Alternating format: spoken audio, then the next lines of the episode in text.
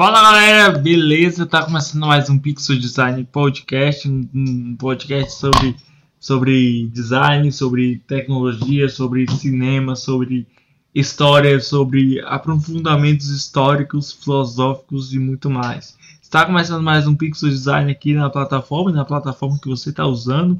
Então, muito obrigado pela, pela sua atenção em todos os nossos podcasts e rola aí mais um episódio na franquia do Pixels Design Podcast. Valeu!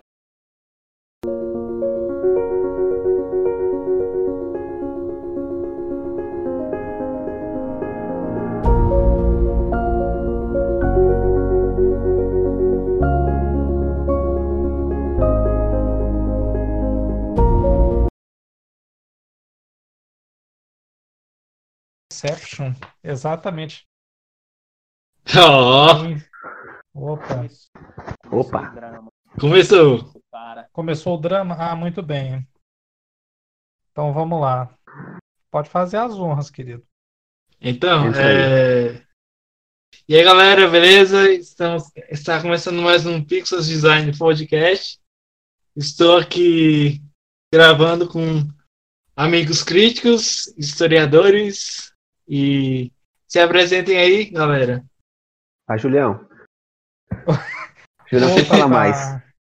Opa, tá. Sou- Meu nome é Júlio César Rodrigues, sou formado em letras, escrevo críticas de cinema desde os 14 anos de idade e ah, de vez em quando dirijo algumas coisas, escrevo algumas coisas relacionadas a cinema, né? E, enfim, mais importante de tudo, antes de tudo, sou um cinéfilo. Então acho que isso é o mais importante.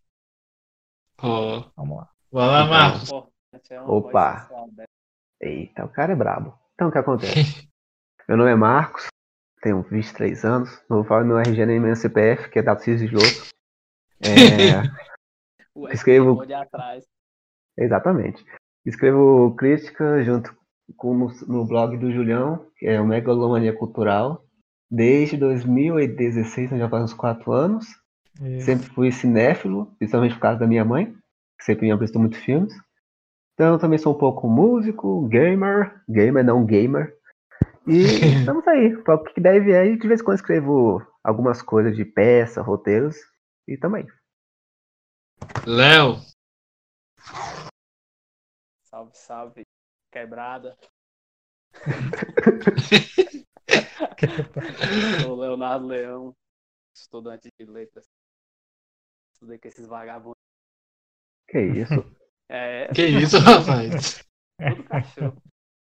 E produzo umas paradas aí sobre o meu o meu codinome secreto Speed McNugget. Nossa, isso é muito bom, cara. É, lendário, lendário. E é isso aí, tô lançando esse projeto com esse rapaz aí, também escrevo direto. Isso aí é nóis. Muito bom. Isso aí. Bagaceira. Muito bem. Esse cabaré de cego. E eu, você já conhece, né? Eu faço um- umas coisas meio aleatórias, né? Às vezes dá umas loucuras e, e vai, né?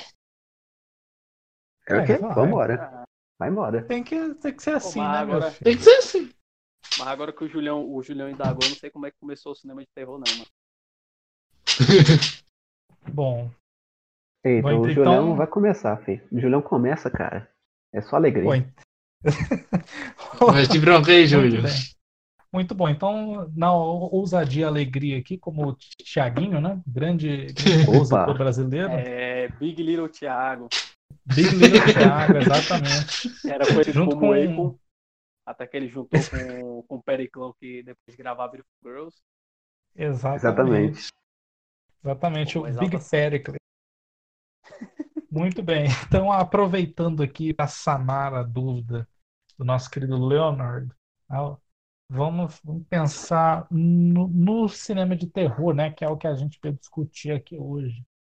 Então, cinema de terror, quando, quando você para para pensar, está bem associado ali à, à ima- nossa imagem, à ideia coletiva que a gente tem de um determinado tipo de gênero, de um determinado tipo de formato, de um, de um determinado tipo de abordagem. Então é sempre alguma coisa com uma temática sobrenatural, né? É, ou mística, etc. Mas o que, que acontece? É, essas temáticas não surgiram só a partir dos anos é, 50 ou 60, sei lá, dos, Uhum. últimos, cinco- dos últimos 30, 50 anos para cá. Elas aparecem desde, desde da concepção do cinema de horror. Naquela época, Exatamente. lembremos que o cinema foi, foi inventado, ele surgiu em 1895, a partir da primeira exibição pública feita por um cinema, cinematógrafo na loja dos irmãos Lu- Lumière, né? É, Ah, sim. o cinema começa a surgir ali e a- começa a contar muitas histórias que têm sua base na literatura. Uhum. Todas as, as, as, as artes é, mais modernas seguem sempre a literatura. A literatura é a base, se vocês forem pensar, da, da televisão, é a, é a Sim, base com certeza. da É. dança. Muitas, muitos espetáculos, né, muitas obras e outras artes surgem a partir da literatura. Da Com o cinema literatura, não foi diferente, e especificamente com o gênero de terror não foi diferente. Então, na, E as nessa pessoas, é porque as época- pessoas Hum. é que as pessoas têm uma certa noção de que é, cinema é uma coisa muito original, mas nem que Sim. não é, por É, causa que a- é, as, as é. artes elas são algo conectado uma com as outras. E se lembre-se, o cinema é considerado a sétima arte, então ela é considerada a sétima porque ela reúne a- as características de todas as outras seis. Sim. E Uhum, ao exatamente. reunir essas características, né? Não, era, não, é- também é porque surgiu por último, mas é a que engloba todas as características. E aí, quando a gente pensa no, no cinema de horror, a gente vê que existe uma grande influência da literatura. Então, muitos, é, muitos trabalhos, muitas obras são adaptações ou levemente inspiradas em, nos escritos de, de autores como Edgar Allan Poe, é, Uhum. H.P. Lovecraft, Washington Irving, Mary Shelley e tal. É, sim, Só que sim. o, o gênero de terror surge pela primeira vez num curta-metragem do francês Georges Méliès, em 1896. Georges Méliès é considerado o Eita, pai do cinema de ficção. O nome desse curta é Le Manoir du Diable. Nesse, nesse curta, você tem ali a primeira aparição da figura do demônio, né? Na, O- o tinhoso. filme. Aí, Curioso. esse curta, que, que inclusive está disponível no YouTube, tem menos de 4 minutos de duração, Mochila de ele, criança. ele, ele traz um pouco dessa. Ele traz um pouco dessa ideia aí e tal, do diabo. Mochila de criança no fuder. E, e, enfim, aí pelo menos até as duas primeiras décadas ali de formação Uhum. de cinema, entre os anos 10 e os anos 20, não é tão comum de se ver filmes de horror, filmes que têm, uma temática ou sobrenatural ou realista fantástica. E isso começa a aparecer a partir do expressionismo alemão, que começa Aí é em 1920 na Alemanha. É aí que é e brabo. mar- Exatamente. E já nesse primeiro ano de 1920, há o lançamento de três filmes. O Golem, da manhã à meia-noite, e o Uhum. primeiro que é o primeiro e o mais influente deles, considerado um dos maiores filmes é, da história do cinema, um dos mais influentes, é o Gabinete do, do Dr. Caligari, do Robert Sim. Weiner. O gabinete do Dr. Caligari reúne todas as características que viriam a, a definir boa parte da produção de horror das décadas subsequentes.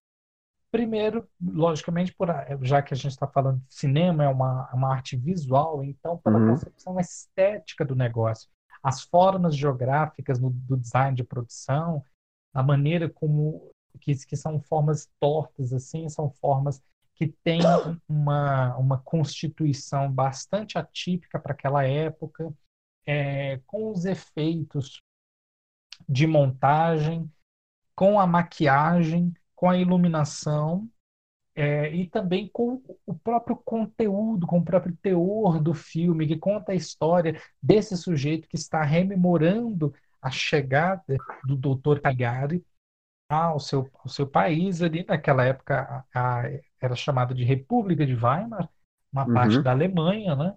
É, e ele recorda-se dessa chegada do Dr. Caligari que tinha ali um, um assistente cego chamado Cesare, que é, obedecia, era hipnotizado pelo Dr. Caligari. E, ao mesmo tempo, uma série de assassinatos misteriosos começa a acontecer ali. Esse filme também é conhecido por ter um dos primeiros, se não o primeiro plot twist Plot da twist. história de cinema. Maravilha. né? Acontece em um, em um gabinete do Dr. Caligari. Também é outro filme que está disponível no YouTube para consulta pública. Tem uma interessante também, é que se, é se alguém for pesquisar a respeito do, do próprio filme, que o Gil falou dessa questão dos temas, questão do surreal, é, o surrealismo, né? ita- É alemão. Sim, Uhum. sim.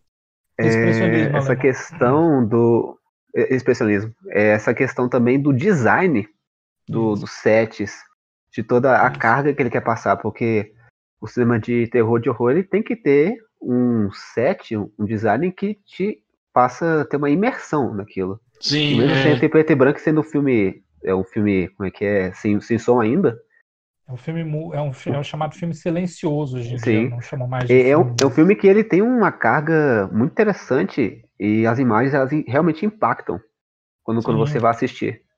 Então, para quem quer conhecer mais a respeito, vá a fundo, que a gente recomenda. Exatamente. Top. Aí, além desse filme do, do ainda outro que faz parte do expressionismo alemão que é bastante conhecido, é Nosferatu, do. Eita, Tem, é o né? Temer, é o Temer, cara. É. Esse é o tema. Eita, é o Temer, cara. né, que foi lançado ali em 1922.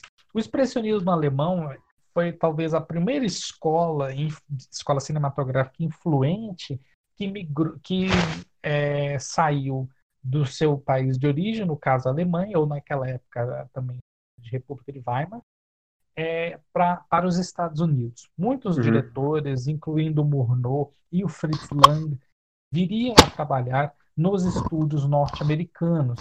E as técnicas é, de fotografia, de design de som, de trilha sonora e de direção de arte dos filmes alemães desse período, que foram citados agora, acabam migrando para Hollywood. E em Hollywood você tem especialmente é, o desenvolvimento desses filmes, o desenvolvimento dessa estética nos filmes da Universal, nos filmes de monstro da Universal. Nossa, essa época é, é maravilhosa, cara. Isso, que você tem ali dos anos 30 até os anos 50, uma exploração é, desse, desse, desse gênero. E aí, a mesma, e é aquilo que eu falei antes. Você volta a pegar aqui muito conteúdo da literatura. Os É. monstros que, que são É. expostos aqui, que foram os protagonistas dos filmes da Universal, vêm da literatura. Drácula vem do livro do Bram Stoker. Frankenstein vem, É. ou Prometeu Moderno vem do livro da Mary Shelley. O Homem Invisível vem do livro do H.G. Wells. Uhum. Enfim, É Jack and É, Hyde também, né, Júlio? Jack and Hyde. isso, exatamente. O Jack and Hyde, é, o Médico e o Monstro, vem Uhum. do livro do, do, do livro do Robert Louis Stevenson. E também o o É. também é, é questão que o, o Nosferatu, ele é uma versão não autorizada, uma adaptação não autorizada, mas com a própria adaptação do, do, do gênero pro, pro Drácula. Isso, isso, exatamente. Exatamente. E aí, nessa, nessa leva dos monstros da Universal, você tem a disseminação em massa desse, dessa estética do expressionismo alemão, agora aplicada a esses monstros que muita gente já conhecia da literatura e tinha agora a oportunidade de ver no cinema. Então, Eita, desse coisa período boa. de 30 até 50, você tem o lançamento de todos esses filmes: Drácula, Frankenstein, Homem Invisível, O Lobisomem, Noiva de a Noiva de Frankenstein, Frankenstein, exatamente, a Noiva de Frankenstein, que inclusive, a, a Múmia. pelo menos para mim, a Múmia, Ah, exatamente. é a Pelo menos múmia. para mim, a, a, Noiva, a, a Noiva de Frankenstein é um filme até superior ao primeiro Frankenstein. E aí, o nessa cara, época, filho. você tem Ó, os, os é, você tem os astros da época, né? Tem Bela Lugosi, tem o Boris Karloff, né? Tem o Claude Rains, que fez O Homem Invisível, que posteriormente faria Casablanca. Tem o Lon Chaney, que faz o Lobisomem. Eu acho também, Júlio, que, que o- Múmia. Hum, essa época ela, ela tem um- muita carga de qualidade para os filmes, porque os sim, filmes eles tinham uma liberdade do que, do que os diretores queriam fazer. Eles queriam fazer uma adaptação jus ao, ao material original, mas que tivesse a, a própria identidade cinematográfica. Também a própria visão dos realizadores. É, é, é, no caso da Universal isso se aplica, porque a Universal naquela época, nesse contexto de 1930 até 50, especificamente nos primeiros anos da década de 30, é, se encontrava num, num, num, na seguinte questão aqui, era um estúdio muito, muito antigo, talvez não, não me recordo se é o mais antigo, é um dos mais antigos de Hollywood, e é, eles estavam no seguinte impasse, olha, a gente precisa trazer mais gente para, é, para contar essas histórias, a gente precisa atrair mais público para os nossos filmes. E então, o que, que a gente quer? A gente quer uma coisa que chame a atenção. E aí os monstros chamavam a atenção do público, chamavam mesmo. E aí o dono da Universal e o filho dele, que estavam ali mais na linha de produção, eles eles tinham, uma, eles tinham essa noção de que, ok, a gente quer isso aqui, mas a gente também vai dar um espaço para alguns diretores. De, nesse período de 30 até 1935, 38, por aí, uhum. o mais proeminente deles é o James Whale. James Whale dirigiu Frankenstein, A Noiva de Frankenstein. Eita. Fez outros filmes para a Universal.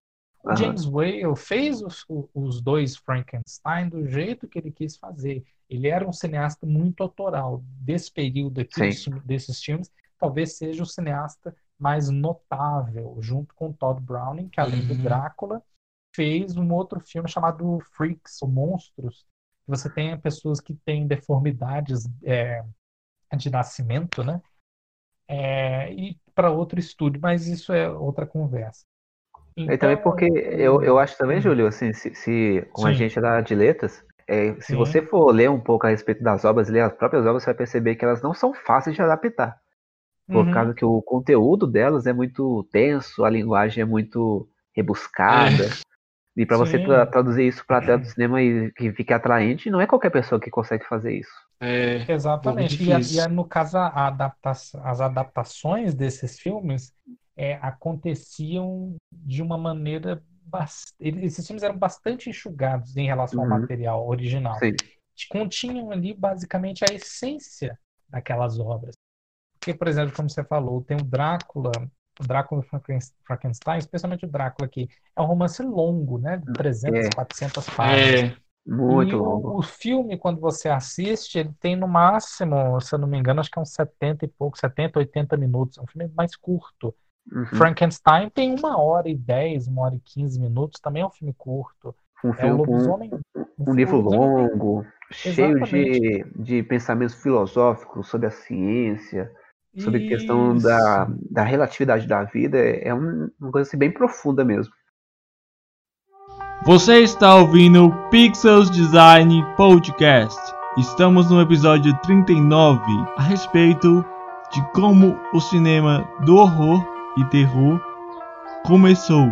Uma entrevista com Júlio César Rodrigues, Marcos Augusto e Leonardo Leão, apresentando-se no Pixels Design Podcast.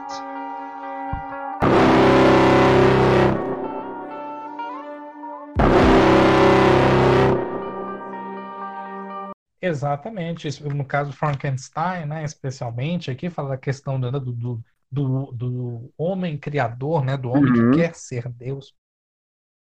E, e eles acabaram colocando esse material mais denso filosoficamente, e artisticamente de maneira muito acessível. Então, se você assiste a esses filmes hoje, você pega de fato a essência das tramas né, daquela época e você sente um pouco do frisson que aquilo causou, porque era inteiramente baseado num jogo de luz e sombra. O que esses Sim. filmes fazem com base nessa estética do expressionismo alemão é muito interessante. E que eu, eu pelo menos assim, eu acho, funciona muito bem, né, é, de acordo com a leitura da época, né?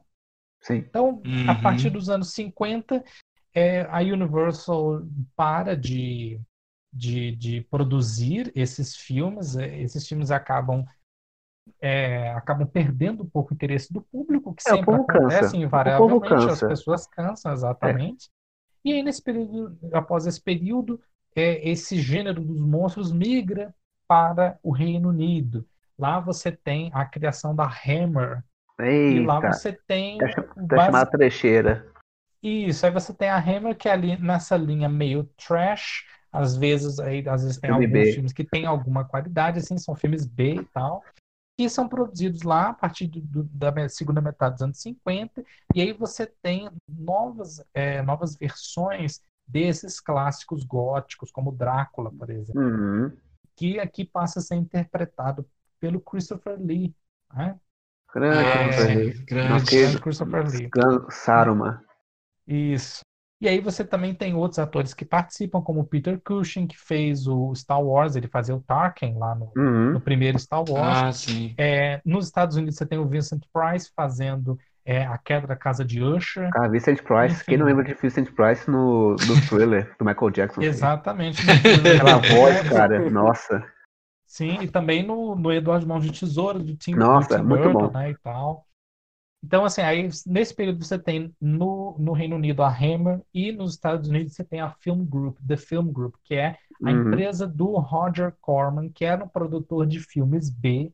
Muito aí bem. ele, muito B, né? E ele fazia esses filmes que eram muito baratos e que davam algum dinheiro. Aí, a partir disso, dessa parte dos anos 60, no finalzinho ali, bem no finalzinho, a gente tem é, duas revoluções. E aí, uma eu vou até puxar aqui um pouco a sardinha para nós aqui, pro- para os brasileiros. Porque Eita, na- no fim da segunda, no, no fim da primeira metade da década de 60, você tem uma figura emblemática do cinema de horror, e eu falo cinema de horror no geral, que, Uhum. que, que surge aqui, o do terror da América Latina. Zé do Caixão. Ô, Zé. Eita, Zé do. Caixão surge no filme A Meia-Noite Levarei Sua Alma, de 1964. Nossa, que título maravilhoso, cara. Né? Exatamente. O Zé do Caixão também integra ali e acaba dialogando com o contexto de produção da sua época, é, porque eram filmes muito baratos, filmes às vezes feitos com pouquíssimos recursos e que mesmo assim ainda tinham que, né, gerar algum frisson, gerar algum, algum medo, alguma angústia. E aí você tem essa trinca de filmes que ele faz aqui, uma trilogia, que é A Meia-Noite Levarei Sua Alma, Esta Noite Encarnarei no Teu Cadáver e Encarnação do Demônio, essa finalizada ali em, mil, em Cara, que 2008. títulos maravilhosos, cara. Nossa, Né? cara, que criatividade. Esperem então para vocês verem os diálogos do filme, que são diálogos realmente muito, muito, muito é, é, de efeito. Assim. Se vocês acham que o Vin Diesel lá falando Nossa, sobre a menino. família, sobre as coisas em Velozes e Furiosos, espere para ver, espere para ver Zé do Caixão falando uma frase de efeito existencialista ainda em A Meia-Noite Levarei Sua Alma. Na, no fim da década de 60, a gente tem um filme em particular que muda, um filme e um diretor em particular, que muda um pouquinho a estrutura dos filmes de terror da época. O polonês, franco-polonês, Roman Polanski.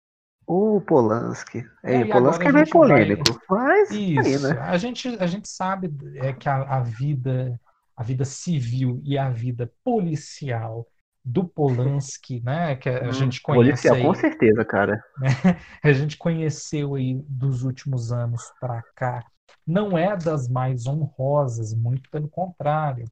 É, ainda que a sua, ainda que sua é, obra, né, artística, ali, sua obra cinematográfica, seja talvez uma das mais invejáveis, né, é, de, de todos os cineastas.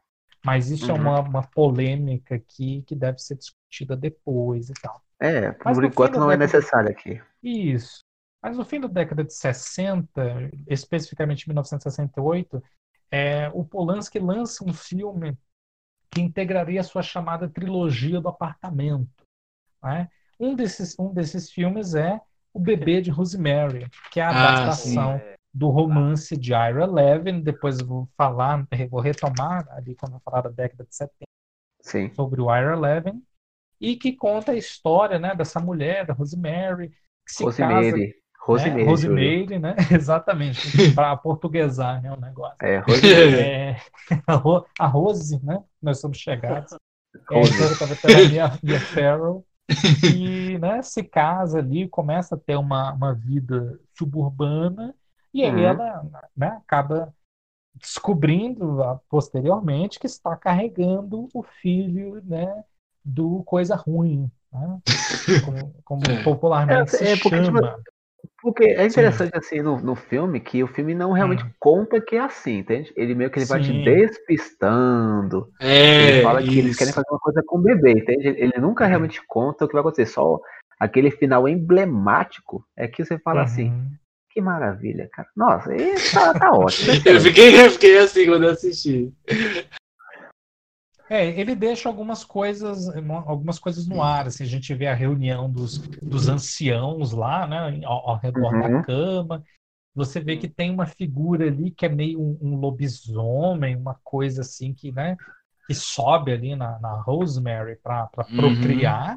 Que tem os olhos vermelhos, Não, é- né, é- uma coisa assim. E essa, e essa cena, ela é muito bem É. montada, por quê? Porque essa Sim. cena, ela é uma. Ela, ela meio fica alucinada com o que tá acontecendo. Uhum. E tem todo mundo lá ao redor dela. Eu falei, É, que coisa creepy que tá acontecendo aqui, entende? E eu fico Sim. pensando, isso pros anos 60, cara, deve ter sido uma coisa totalmente, assim, novidade mesmo pra todo mundo época. Completa novidade. Foi um filme completamente assustador ali, né, para os padrões da época, Uhum. quebrou muitas convenções. E a partir desse momento aqui, você também tem um outro subtexto que é muito interessante, especificamente desse filme, é, que é o seguinte: a, aquela, aquela vida, ali, aquele panorama da Rosemary é de uma vida de uma classe média muito perfeita, do American Way of Ah, Life, sim, com certeza. Que a muito burguesia. isso, da burguesia, de uma, de uma classe é, intelectualizada e com algum poder de, de aquisição, né, que vive ali sempre numa constituição é, doméstica, muito comum até os anos 60 especificamente, mas que estava um pouco ali já nesse ponto de 1968, começando a mudar, né? Uhum. É, que é aquela coisa da mulher ficar em casa com o filho e tal.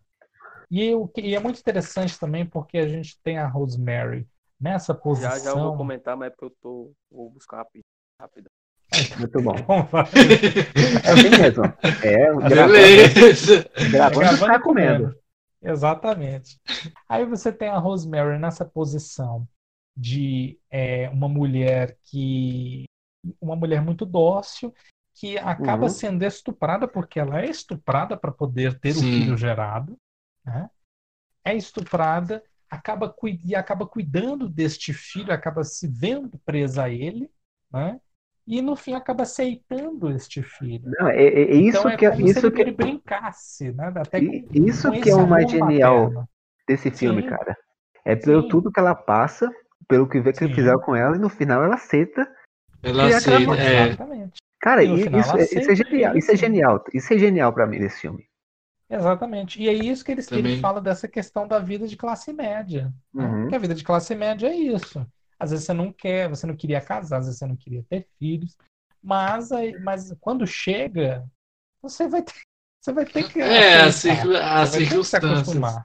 E isso, você vai ter É. que se adaptar àquelas circunstâncias. E o mais interessante é se você for analisar também a questão da Sim. atuação da Mia Farrow, é que ela é uma crescente no filme, porque Sim. ela começa com a coisa dócil, inocente, é, idealizadora, sonhadora, e com, com Uhum. o passar do filme, você vê que ela vai enlouquecendo, ou até o É. cabelo muda, as roupas dela vão É. mudando também, o olhar dela, Sim. e isso afeta muito a direção que o filme vai tomando, que o filme ele vira, Sim. acho que um filme é um modo de filme de uma perfeição ilusória, e a Sim. partir depois que quando começa a questão do estupro, e ela vai Uhum. vendo aquelas pistas a respeito do que pode ter acontecido com ela, que estão fazendo com ela, aquele suco, Sim. aquelas dores na Sim. barriga, você fica pensando, cara, tem uma coisa muito errada aqui.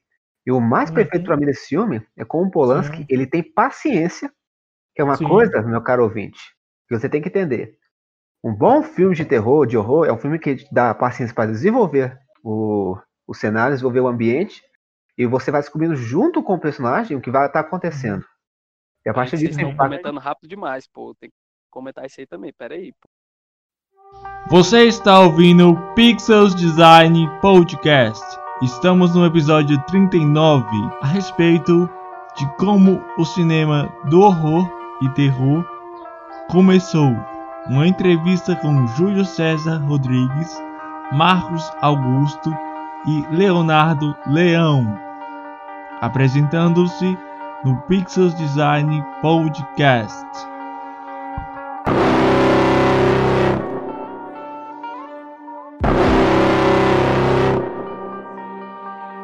É que você tá comendo, né? Você tá comendo. Isso, Tá cara. comendo ao mesmo tempo. Tô comendo não, pô. Tô pagando a pizza aqui, pô, rapidão. Mas tá pagando a pizza.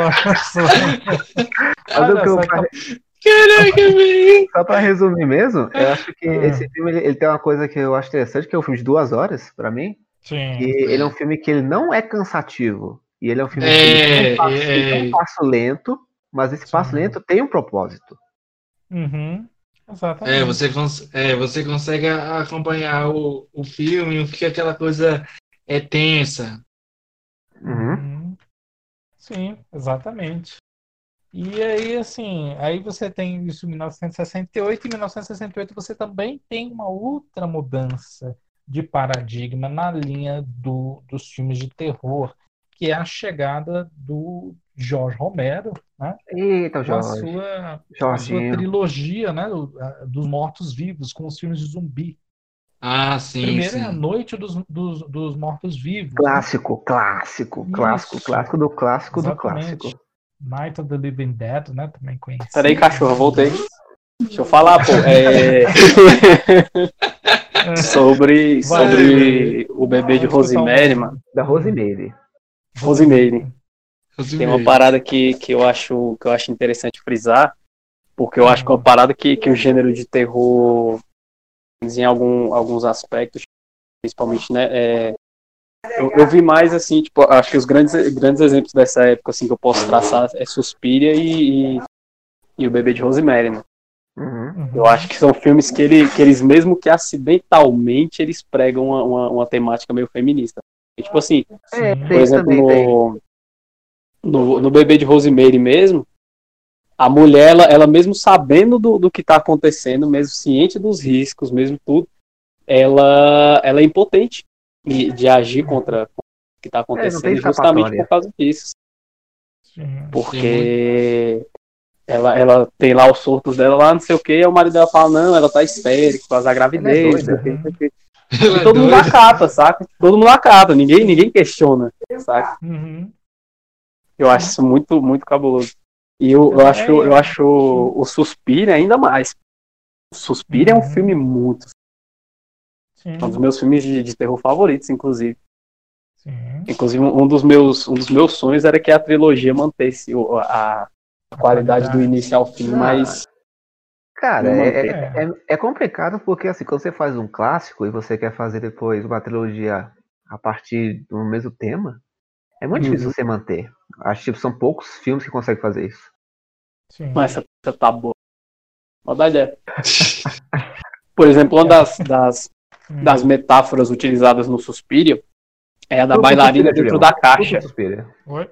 Pula pro Suspiria. Tu tá, tá falando Puxa, do. agora- É, já tá, já tá no bebê de Rosemary. Pera, pera aí, Nola, pera aí. Pera aí que eu vou chegar lá no Suspiria. Pera aí. Você vai chegar lá? Vou, tá vou chegar do- lá. tá- Maravilha. A gente tá no Jorginho. A gente tá Então- no Jorge Romero agora. Tá no Jorge Romero. Agora Ah, mas então a última, a última colocação sobre brilho Rosemary, que eu acho importante, Vai lá. é a questão também da dessa abordagem da, da, da mitologia cristã. Ah, é. Ah, Ah, é, é. Eu acho muito, eu, eu acho o jeito que eles abordam muito, muito fenomenal, tá ligado? uhum. Porque ainda mais esses filmes que fazem uma, uma crítica mais pesada assim, tal, eu acho, eu acho é. importante, muito interessante. Porque para grande parte da população, a mitologia cristã não se trata de uma mitologia, é uma realidade.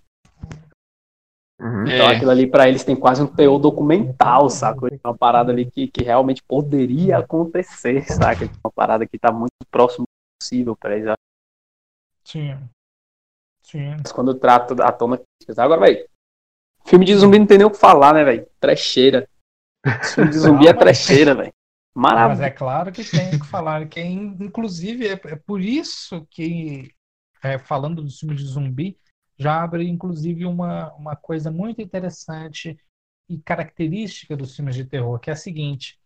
A partir de 1968, quando o Romero faz A Noite dos, a Noite dos Mortos-Vivos, você passa a fazer uma, uma Romero análise...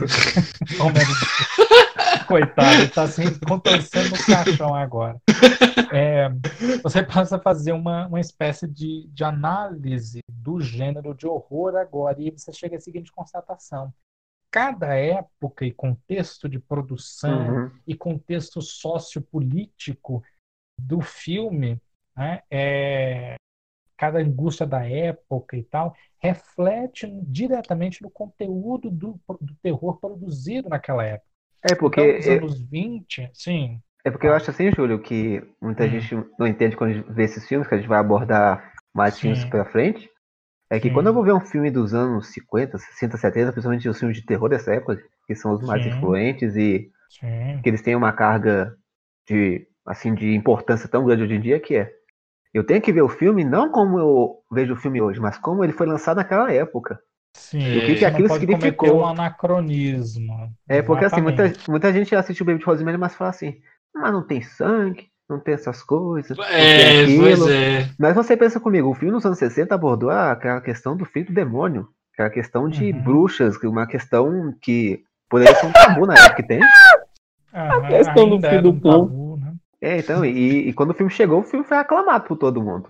Uhum. Exatamente. E, e, inclusive, essa questão que você falou, que muita gente chega com uma determinada expectativa em um filme de terror, também é uma coisa muito importante para falar, que vou chegar lá até o fim da nossa conversa, que é o seguinte: é muito importante fazer uma distinção entre o que é thriller uhum. e o que é uhum. terror. Ah, sim, que as pessoas confundem Não muito. são, as pessoas confundem. E eu vi muito é, preparando para conversar hoje em várias listas de sites grandes a sites pequenos, Eita. incluindo tanto filmes é, thrillers. Eu vi né, isso também. Quanto é, filmes de suspense e em, li, em, em listas de, de, filmes essenciais de terror. Gente que não estuda, hum. cara. Gente preguiçosa. É, a confusão é grande, às vezes é, é às vezes é fácil, é, ou é, na verdade, é difícil, às vezes, de você separar, né? de é. fazer a, a, a, dissociação, mas com um pouquinho de esforço dá para a gente chegar. Mas antes, deixa eu só concluir essa parte aqui para a gente pular para os anos 70 e aí a gente volta a falar do Suspiria. É, porque é o seguinte, é, em 1960 já começaram a fazer essa recapitulação e analisar como cada época e como cada contexto né, político, social da época influenciava no contexto de produção dos filmes. Então, na, na década de 20, por exemplo, na Alemanha, é, lá no gabinete do, do Dr. Caligari já se falava que é, tem interpretações hoje, inclusive, de que a história inteira é uma alegoria para, para mostrar a, a, manipulação dos alemães por discursos e posturas autoritárias das suas hum, figuras é, políticas. Ah, é verdade, sim. É?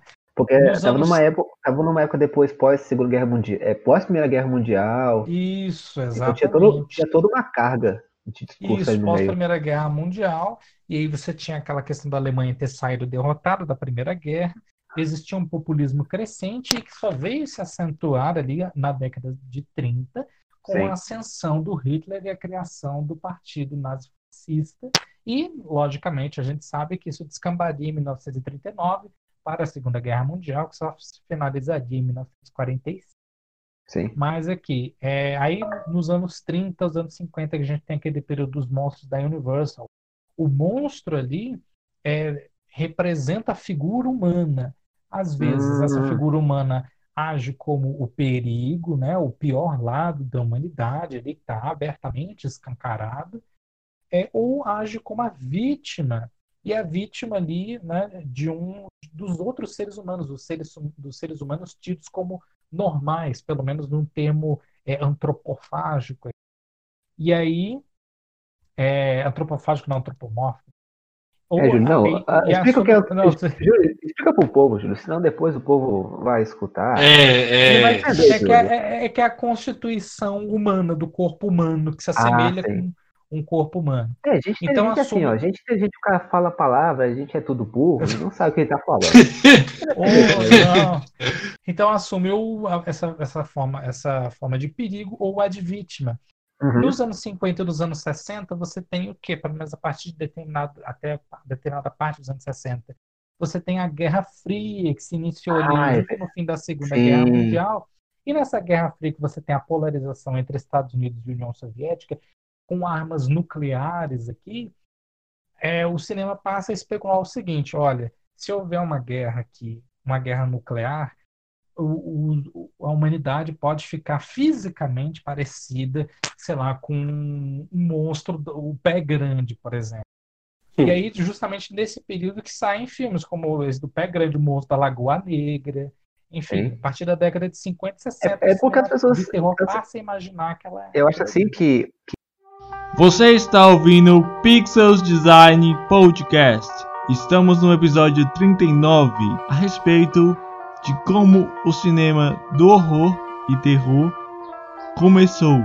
Uma entrevista com Júlio César Rodrigues, Marcos Augusto e Leonardo Leão, apresentando-se no Pixels Design Podcast.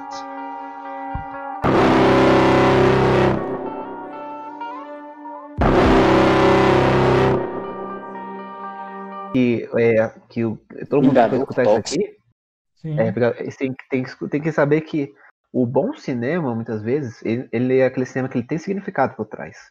Então não é só porque é um filme de terror que ele tem que ser um É. filme que ele precisa só me assustar. Ele tem que É. mostrar o, que, o que, que ele tá vindo e porque a existência dele é importante pra mim. Sim. Eu- Exato. Ah, eu gosto de todo tipo de filme de terror. Eu também gosto daqueles trash que não tem significado nenhum. Não, não, é totalmente. Não, isso aí é maravilhoso também, cara. Então, assim, mas quanto mais significado tem, mais relevante ele vai ser pro cara. Eu gasto o quê? Uma hora e meia, duas horas num filme pra no filme no final não ter nada pra mim? É, Eu Tem pensar, que ser relevante. é, Tem que ser relevante. Tempo é dinheiro, cara. Principalmente hoje em dia que ninguém tem. É, há- em algumas épocas, algumas épocas mais ainda do que outras. Mas Sim. esperem para vocês falarem dessa questão do, do- esvaziamento de conteúdo quando nós chegarmos ali nos anos 2000, que é justamente essa época que começa, né? Então agora chegamos, enfim, aos anos 70. Vamos anos- Eita, esse aí é bom. é. E aí, Agora- nos anos 70 ali, a gente tem o quê? Logicamente, tem a continuação dos filmes do Romero, que vão falar o seguinte: o cinema da década de 70, o cinema de horror da década de 70, não só o cinema do Romero, mas basicamente todos os outros que vão seguir esse modelo, de um, um, é, às vezes um mais, uns mais, outros menos, vão, vão partir da seguinte premissa, geralmente: que a- aquele monstro, de que aquele mal que sempre é necessário no filme de terror, acaba surgindo socialmente. Aí também, Júlio, você tem que falar a respeito Hum. do que aconteceu com o, o Polanski. A questão da, dos anos Ah, 70. sim, do assassinato da Sharon Tate, né? É, e da, e da questão também do, de todo o que aconteceu ao redor do, do Baby de Rosemary, pra, pra ter uma essa reviravolta em Hollywood. Ah, é. Ah, não, claro, claro, é. O- a questão do, do bebê de Rosemary, assim, que o filme foi lançado em 1960, 1968.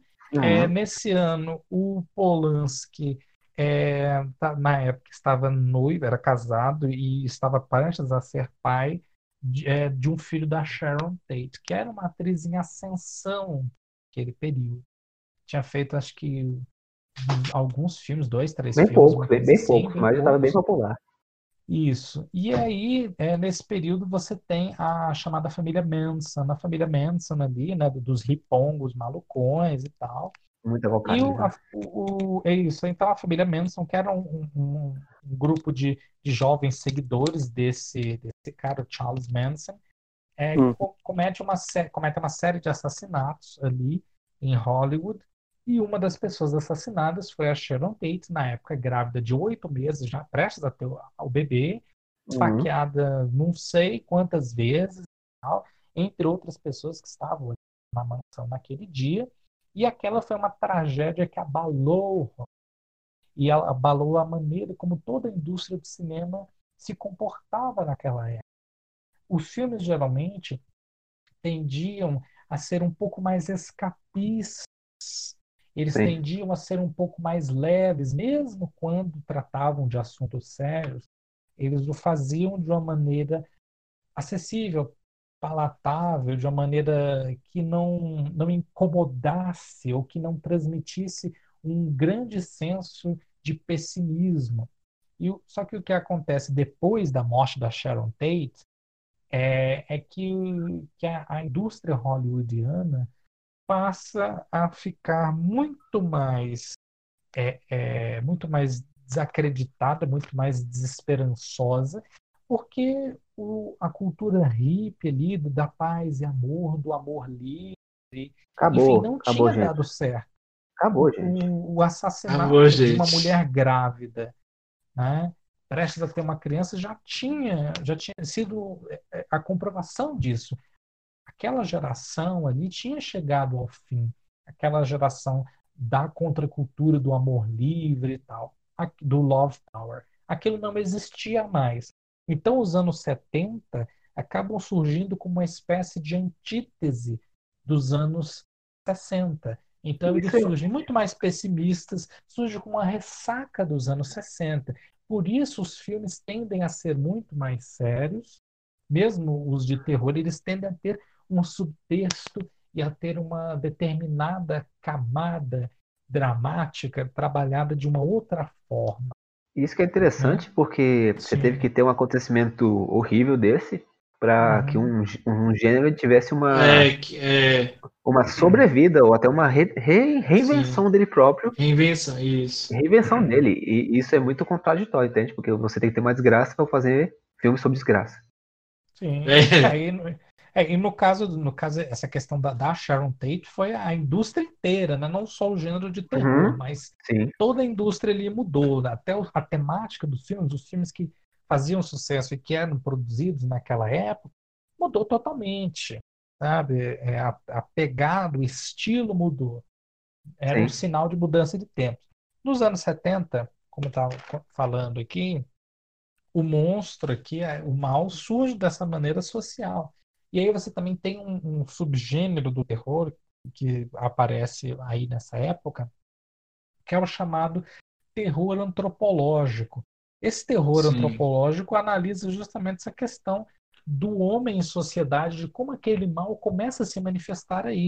Um grande exem- exemplo exemplar desse, desse subgênero é o The Wicker Man, o Homem de Palha, né? Nossa, cara, esse, lançado nessa época. cara, esse filme eu sou muito fã desse filme, cara. Nossa, Isso que é assim, estrelado pelo Christopher Lee. Teve um remake em 2006, estrelado pelo Nicolas Olha, Cage, se vo- que se hoje você quer rir- de piada. se você quer rir muito, Sim. assista esse filme. Até pra tu, João. Se você quer Beleza. Cara, esse filme, assim, tem uma. Se você for colocar no YouTube, só pra fugir um pouco do assunto, botar no YouTube, é, eu acho que é The Wicker Man, e botar Wicker Nicolas, Man, Nicolas 2006. Cage, você vai ver só os melhores momentos, cara. E, tipo, são hilários. são hilários, cara.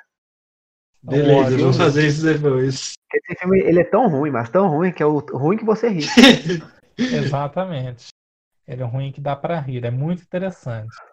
E aí, é, além dessa questão social, é, essa, so- essa questão social vem da manifestação desse horror ali por meio das tradições. E aí, o do Wicker Uhum. Man, né, tem aquela questão do vilarejo e tal. Do é, ritual, dos da coisa hábitos, toda. exa- isso, dos rituais, é, dos hábitos econômicos, ou seja, lá no, no- no- na trilogia dos zumbis lá, o Romero fala da questão do consumismo, né? Do capitalismo, do capitalismo. capitalismo, exatamente. É, ou então dos confins sociais dos quais ninguém espera que aquele horror vai aparecer. Por exemplo, o massacre da Serra Elétrica. Cara, é, Surge é essa verdade. É, esse filme. Surge nessa Cara, época. É porque, assim, muita gente, quando pensa no Massacre da Serra Elétrica, pensa naqueles filmes dos anos 2000, né, Júlio?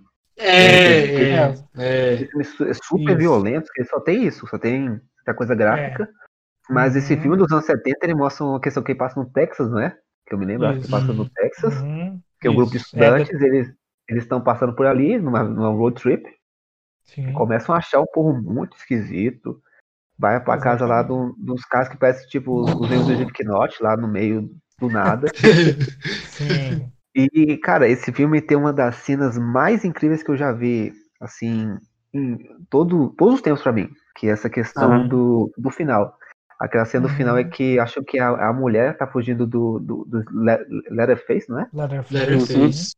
E ele, ele começa, a câmera começa a fazer um giro 360 e ele começa a dançar junto com o final da música num pôr do Isso. sol. Cara, eu acho aquilo tão bizarro, mas tão bonito ao mesmo tempo que eu, eu acho que eu tô esquisito por gostar daquilo. Ah, Mas é muito interessante visualmente, assim. É um filme muito É lindo, chamativo. cara. Assim, é, é lindo, É. assim, em questão cinematográfica é, é maravilhoso. Um filme Sim. baratíssimo que foi feito. Acho Um que o filme quê? baratíssimo. Foi, foi feito com muito pouco, porque o- na verdade o cinema de terror é assim, né? Ele, ele é feito com muito pouco dinheiro, lucra muito e tem Uhum. um público muito fiel. Você repara, tan- tanto naquela época quanto hoje, é, as pessoas não vão exatamente porque é uma franquia muito bem estabelecida. Não, elas vão porque ah, é um filme de terror, opa, legal, a gente vai assistir. E a maioria dos filmes de terror faz sucesso. Eles são muito rentáveis. O Massacre da Serra Elétrica foi um deles. né? E mais ou menos nesse mesmo período da- do lançamento de Massacre da Serra Elétrica, você também tem um que um filme de terror baseado em um livro que já tinha feito um grande sucesso na- na- no mercado editorial da época, que muda paradigmas é, da indústria hollywoodiana e da maneira como essa indústria e o mundo em si enxerga os filmes de terror. O Exorcista, dirigido pelo William Friedkin e baseado no livro do William Peter Blatty. Eu sei que muita gente vai, muita gente vai Sim. ficar pensando agora. Exorcista? Isso aí eu fico rindo, cara. Eu vou ver o filme, eu vou Sim. rir. Mas você Sim. tem que entender uma coisa, cara. O filme pra aquela época, Sim, ele foi assim uma quebra de paradigma. Se você já teve uma quebra de paradigma com é, o Bebê de Rosemary e A Noite dos Uhum. Mortos Vivos nos anos 60, sim. cara, o Exorcista naquela época fez muita gente cagar nas calças assim. Exatamente. O É, Exorcista velho. é um que tem, que tem as melhores histórias, assim, né? Qu- Quando a gente vai Os bastidores, nossa, cara, é, é tanta coisa que tem. a história do lançamento da época, assim, é um dos mais divertidos. Porque o Exorcista, quando foi lançado lá em 73, era um filme que as pessoas queriam muito assistir. Naquela época ele era muito popular, era de rua e tal. E você, e você passava, tinha, tinha pessoas que passavam o dia inteiro na fila, na- sentadas na rua, esperando para assistir ao filme. Quando, enfim, conseguiam, às vezes, algumas pessoas chegavam até a passar mal.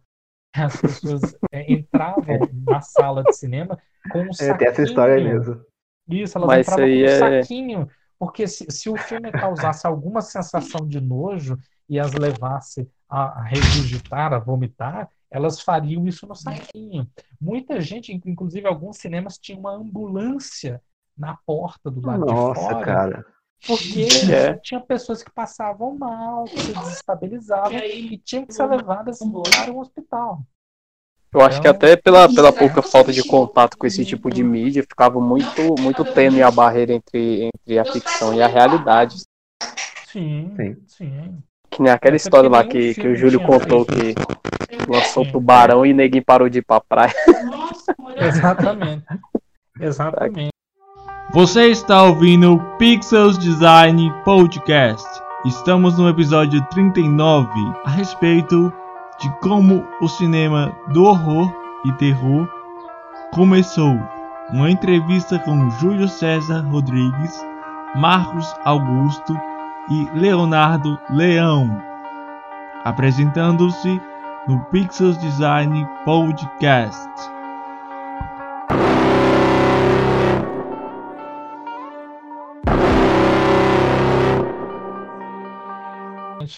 Do lançamento do Inclusive Tubarão, hoje isso aí, isso aí virou jogada de marketing, né? A galera fala assim, tipo, ah, você fica sabendo que tantas pessoas passaram mal vendo tal filme de horror, e não sei o que, aí ninguém anuncia isso em blogs.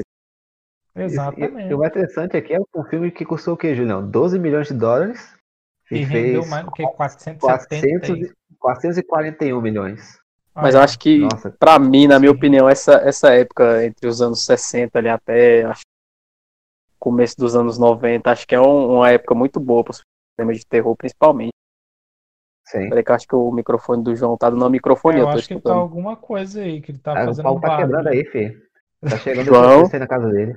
Tá chegando- Tá É, pois é, o João? Pazuzu, né? Que agora o demônio Pazuzu tá interferindo Não, é o, É, é o, tá ET dando o Bilu. ET Bilu. Mas, mas aí, tipo, eu acho, eu acho essa fase muito boa, velho. Eu acho essa fase sensacional. Eu também, Porque- cara. Acho que é a minha favorita. Sim. É. Tem coisas muito interessantes né, nessa época É. aqui, né?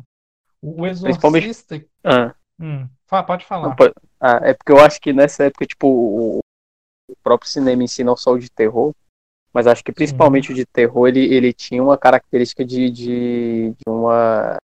Eu acho que uma, uma naivety em português é, é inocência, tinha uma, in- uma ingenu- ingenuidade, assim, tal. Exato. Os filmes ele, tá bom, ele- eles eles eram eles eram muito eles eram feitos assim de uma maneira que não sei como, como explicar parece que era artesanal saca por exemplo Uhum. re- reassistindo alguns deles é, você percebe que alguns takes não foram perfeitos saca tipo às vezes o cara dá uma É. tropeçada ele dá uma e eu, eu acho que esses pequenos toques assim eles são sensacionais velho eles são maravilhosos demais velho. Sim. Eles te É, isso transportam, mostra- inclusive, para outra época, né? É tentativa e erro, cara, porque o cara tá querendo fazer uma coisa Isso. nova. É, Isso. É assim, é a questão também tecnológica, né? Hoje em dia a gente resolve tudo com CGI, né? Ali. Hum, é, eu- eu- é, eu- outro eu ali, acho- Arruma na pós, coloca um CGI ali, pronto. Eu acho que a própria Ah, questão da CGI foi uma, foi uma parada que, que, que, que ajudou muito a gente a se anestesiar pra violência no cinema. Acho que ele, a partir Hum, do pra frente, ali, premonição e É. tal, acho que ele, a, a galera já tava, né, completamente anestesiada pra esse tipo de violência. Mas, por exemplo, esses filmes dessa, dessa época, Sim. é, a violência ela, ela era menos explícita, utilizava efeitos práticos, e eu acho que por ela ser menos explícita, ela era, ela era mais chocante. É, Sim. É o, o- é, há essa questão assim, né, de que o ter, mas aí a gente vai entrar também numa outra discussão a respeito disso, por quê? E é uma discussão que inclusive vem daquele que é o chamado mestre do suspense, Alfred Hum. Hitchcock. Ah, É. Hitchcock. No- Eita. No livro, né, uma série de entrevistas que ele fez com o François Truffaut, que é outro cineasta francês da Nouvelle Vague, né, que não tem nada a ver com o que a gente está falando aqui, mas só para contextualização. Júlio, você é uma enciclopédia, Júlio. Ou Você sabe não, disso, Júlio. não. Uma fonte de conhecimento inesgotável, uma autarquia, Júlio. Autarquia. não. Aí, enfim, aí o, o Hitchcock, nessas conversas que ele, que ele travou com o Truffaut ali, eu acho que nos anos 60, por aí, É, quando tava É, vivo ele ainda. fala- Ih, estava vivo, ele faleceu o quê? Nos anos 70, 80, Uhum. início dos anos 80, por aí. Aí ele, ele travou, assim, ele travou algumas conversas e ele falou uma, uma coisa que, inclusive, é muito interessante pra, e que dá para fazer, dá para ajudar, pelo menos, a fazer uma dissociação entre é, suspense e terror. Segundo Hum. Hitchcock é o seguinte, ele até dá uma situação hipotética que ele acho que já utilizou em algum dos seus filmes, que é a seguinte: imagine que você está acompanhando uma cena, nessa cena há uma, uma pessoa, há um- algumas pessoas ali, duas pessoas conversando, e há uma bomba debaixo da mesa. Uhum. Agora, como é que eu, como é que eu Ah, eu vou analogia. como é que eu vou filmar essa cena? Qual vai ser a diferença se eu mostro que aquilo está ali, se eu sei, eu- o público sabe que aquilo está ali, mas os personagens não sabem. Então a gente tem uma informação, nós estamos sendo privilegiados porque nós temos uma informação que os personagens não têm, portanto Uhum. estamos em vantagem. Ah, ou eu simplesmente explodo a bomba sem que, que, que tanto o público quanto os personagens saibam disso. E É. ele falava que o suspense vinha dos- de- dos- da primeira alternativa. Se eu mostro para o público, uma, dou a informação para o público e negligencio essa informação dos personagens, e o tic-tac continua acontecendo, eu crio suspense e crio a chamada ironia dramática. Uhum. Isso acontece. Agora, quando eu vou diretamente para a surpresa e causo um efeito, eu não estou fazendo suspense, eu estou fazendo outra coisa. E essa coisa ele chamava de terror. Ele falava que para ele isso era o terror. Isso, mas é engraçado, Sim. Júlio, que você falando assim, é, o, o próprio cinema de terror ele é uma, meio que uma mistura muitas vezes disso. Então, Porque... é justamente uma, essa questão entre o thriller e o terror. Porque eu acho que essa, essa analogia que ele, que ele faz serve perfeitamente para psicose, por exemplo, porque na primeira metade é. seria a bomba uhum. debaixo da mesa, você não sabe que tem uma bomba, né? Uhum. Porque quando Sim. ela vai lá pro motel e tal, e não uhum. sabe de nada. Sim. Até rolar aquela cena aí. O, o, o próprio. O, o próprio. Eita, coisa boa. O próprio de, banho, tá? de, de Rosemary também é assim, cara. Ele tem isso. Sim. Ele começa com uma coisa, você vê assim, ah, o povo tá entrando aqui no apartamento, todo mundo Sim. aqui, vida boa, todo mundo rico, bonito, apartamento bom, espaçoso. Aí de repente Sim. você vê a mulher assim com um monte de gente em volta, um negócio peludo em cima dela, você fica, rapaz, isso aqui tá meio esquisito. E você vai vendo que vai crescendo, entende? A bomba, ela vai explodindo, explode, e numa hora ela explode, e só que Sim. ela aceita aquela bomba no final, como a gente já falou. Sim. Uhum. Sim. Agora você pega Slash, já, já o gênero Slash é uma bomba a cada cinco minutos. Né? É, exatamente. exatamente. E, e, é isso que eles chamam de terror. E quando você vai, você pensa em termos dramáticos, em termos de escrita, qual que é, e aí a gente já entra nessa questão do thriller e do terror, é, o que que marca especificamente o gênero de terror? O efeito que causa. A gente pega a palavra tanto em português quanto em inglês, mas vamos pegar de inglês.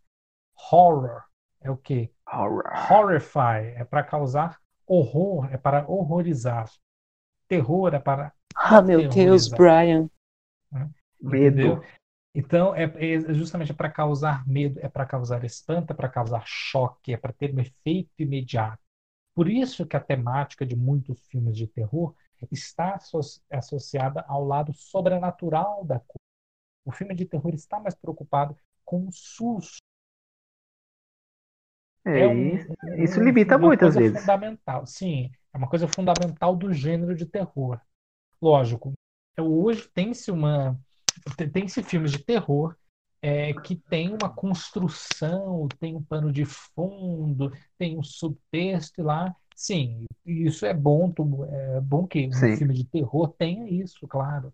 É, mas, mas o terror no, na sua essência ali, para fazer essa distinção, é, você pega é, a preocupação. Qual é a preocupação do filme? O que aparece de maneira mais recorrente? São os sustos ou é a construção para chegar em determinada resposta? se é o susto, se é a maneira como, como o filme vai lá e explode a bomba a todo momento, então é um filme de terror. Se é um filme que tem uma construção muito mais gradual, né? você tem um thriller, ou você tem thriller. um suspense. Né? Você tem um thriller. O thriller é, é, uma, é como se fosse uma caminhada mais lenta, em que você que o mais importante ali é a então, a bruxa é para o mistério. Qual? A, a bruxa, bruxa é então, aí o que acontece? Vamos lá. Ah, é, isso aí é polêmico. Que... Então, mas eu não. Peraí, eu vou fazer. Não, eu vou, a gente vai chegar lá ainda, porque isso é nos anos 2010. É, isso é 2010. Ainda. A gente já trabalha. O, o Julião nem falou de, de Suspire ainda, mostrei. É, porque eu tava falando do Exorcista e a gente vai entrando por outros caminhos, né? É vai porque um, um conecta o outro, Júlio. O, é Isso, é porque um conecta o outro, cara. Exatamente, aí vai bifurcando e tal. Então tá, mas continuando o Exorcista, depois a gente discute esses filmes mais recentes, como A Bruxa e tal. É, e aí você tem o Exorcista, o Exorcista é, é, dos filmes de terror mais influentes da história. Porque ele pega aqui, é, em termos estéticos, várias características do expressionismo alemão, é, e além de pegar essas características, ele as readequa para um contexto novo, com uhum. as temáticas é, que viriam a ficar consagradas nos filmes de suspense.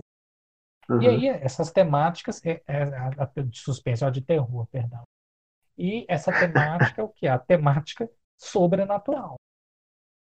A temática do existe vida após a morte, o de, é, é entre é, é, anjos e demônios. É porque o, o, sobrenatural ele tem um efeito na gente de a gente sempre imaginar o que pode acontecer. A gente nunca tem uma certeza. Exatamente. Uma o que certeza, pode acontecer, isso. o que pode acontecer ou o que está acontecendo aqui. E a gente não existe, percebe. E a gente não percebe o intangível. Então, uhum. esse filme é, mexe com, com isso e foi um dos primeiros, um dos mais notáveis a mexer com essa questão. E ele a popularizou. Então, o público é, de cinema, de terror, queria assistir a mais filmes que seguissem essa toada. E o Exorcista tem um modelo, uma estrutura narrativa que tem é, que tem esse apelo do sobrenatural e, portanto, ele já, já pode se encaixar no gênero de terror. Ele tem as cenas de impacto, e são várias cenas. Nossa, né? são muitas cenas. Muitas cenas de impacto. E ele tem uma construção é, que leva ele, aquele ritmo, que, que leva aquele desfecho a um desfecho do, do espanto mesmo, do choque. E isso acontece nesse filme. E a estrutura dele, a estrutura dramática, aparece em vários filmes inclusive filmes recentes de terror. E aí, quando se, eh, você falou no começo da conversa que, ah, mas muita gente hoje, especialmente pessoas jovens, que uhum. já têm uma certa experiência com filme de terror, mas nunca tinham visto o Exorcista, quando a gente é jovem, Júlio, só que vez, a gente é velho, Júlio. A gente é jovem, é, a gente é velho. Eu falo, falo de, de pessoas ainda mais jovens, crianças. Né? Adolescentes. Eu, adolescentes. Eu, palavra, eu falo com, com assim, adolescente. Mas, tipo assim, mas isso aí, mas isso aí, velho, é, é que nem a gente tava falando naquele outro dia. As pessoas podem não ter visto isso, mas elas, os ecos de exorcismo, milhares de. Exatamente. É, Exatamente certeza. isso. É isso. Elas, elas viram os ecos de O Exorcista. E aí, por verem esses ecos, elas imaginam que aquilo ali é o beabá, que aquilo ali é Exatamente. a coisa mais comum do mundo. Porque tornou-se uma convenção depois que o Exorcista veio e o trouxe. E a trouxe, na verdade, trouxe essa convenção para o cinema em 1973. E, e aí, em questão.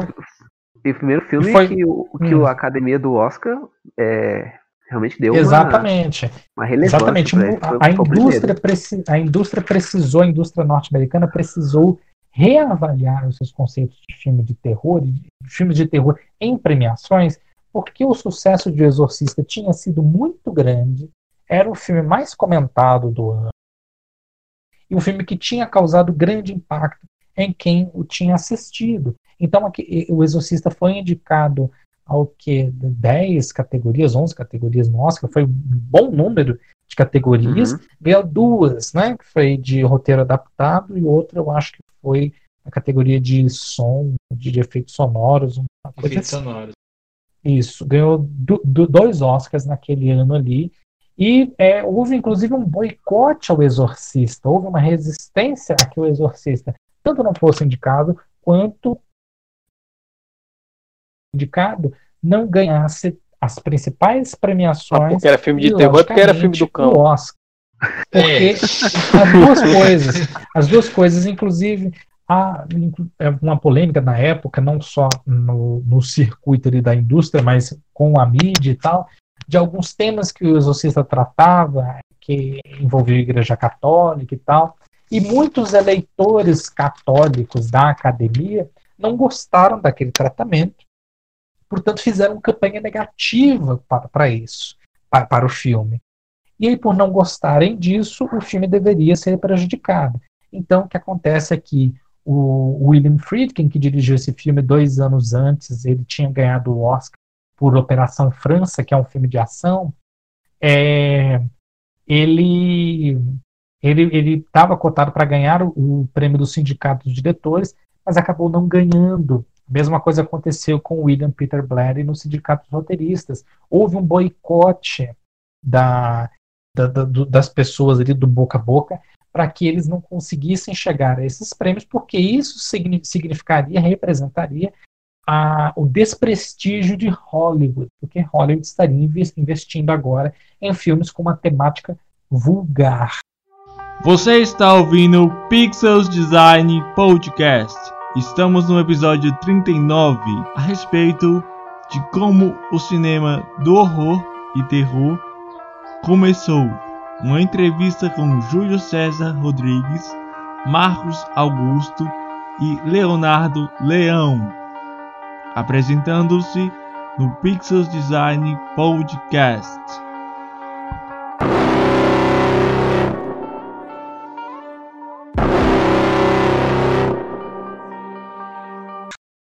Que povo chato. E aí, e aí é, com isso, o, o Exorcista acabou prejudicado no Oscar, mas acabou se eternizando na história. né? Acabou se tornando um filme muito influente. E a partir dele, você tem outros filmes que continuam a lidar com essa temática sobrenatural e a mostrar e a ter uma concepção visual e, e e ilustrar o terror de uma maneira um pouco mais imaginativa, né, com muita cor. Então, por exemplo, é, em A Profecia de 76, você tem novamente o assunto ali é, do demônio Hum, e tal, retornando. Ele tá, ele tá em todo canto, tá em todo canto. Isso, é preto. verdade. Você Pata tem esse assunto. Isso, Mochila de criança. você tem assunto Foda. voltando à pauta. É, em Carrie a Estranha, de 76, filme do Ô, De Palma. Carrie. Ô, bichinho. Você Carrie. tem é, aqui, ainda que não, não, não tem a ver necessariamente com o demônio, até porque ela tem poderes telecinéticos, né? Outra coisa, é outro tipo de alegoria, mas tem a ver com que com a Marré do ideia cão. religiosa. Do cão. É do É cão. do cão. É, do cão. é um ótimo resumo, né? É do cão. Mas tem a ver com essa ideia Minha avó que religiosa. dizia, mano. É. Era engraçado, velho. Tem a ver com essa ideia religiosa e ela desenvolve esses poderes telecinéticos por conta da, da, da repressão sofrida pela mãe religiosa. Diga. Também a questão que o, o Carrie também, ele também fala essa Sim. questão, daquela questão antropo, antropo, como é que é que você falou? antropológica. Antropológica, ó, tô falando de burro aqui, antropológica, da questão do, do tratamento que dá uma menina, entende? É, durante o filme, porque as pessoas são más nesse Aham. filme. Sim, sim. Cara, todo mundo é ruim. As pessoas Inclusive, são... isso, isso é, isso é uma parada que eu acho de de terror também, que eu acho sensacional. São, é a galera que. Os personagens, velho. Sim. Porque, Uhum. por exemplo, você pega Sexta-feira 13 original, ele já, ele já, já pega a personagem que você mais acha fina, assim, ele cria uma empatia pela personagem, a personagem que morre, é a primeira que morre, É.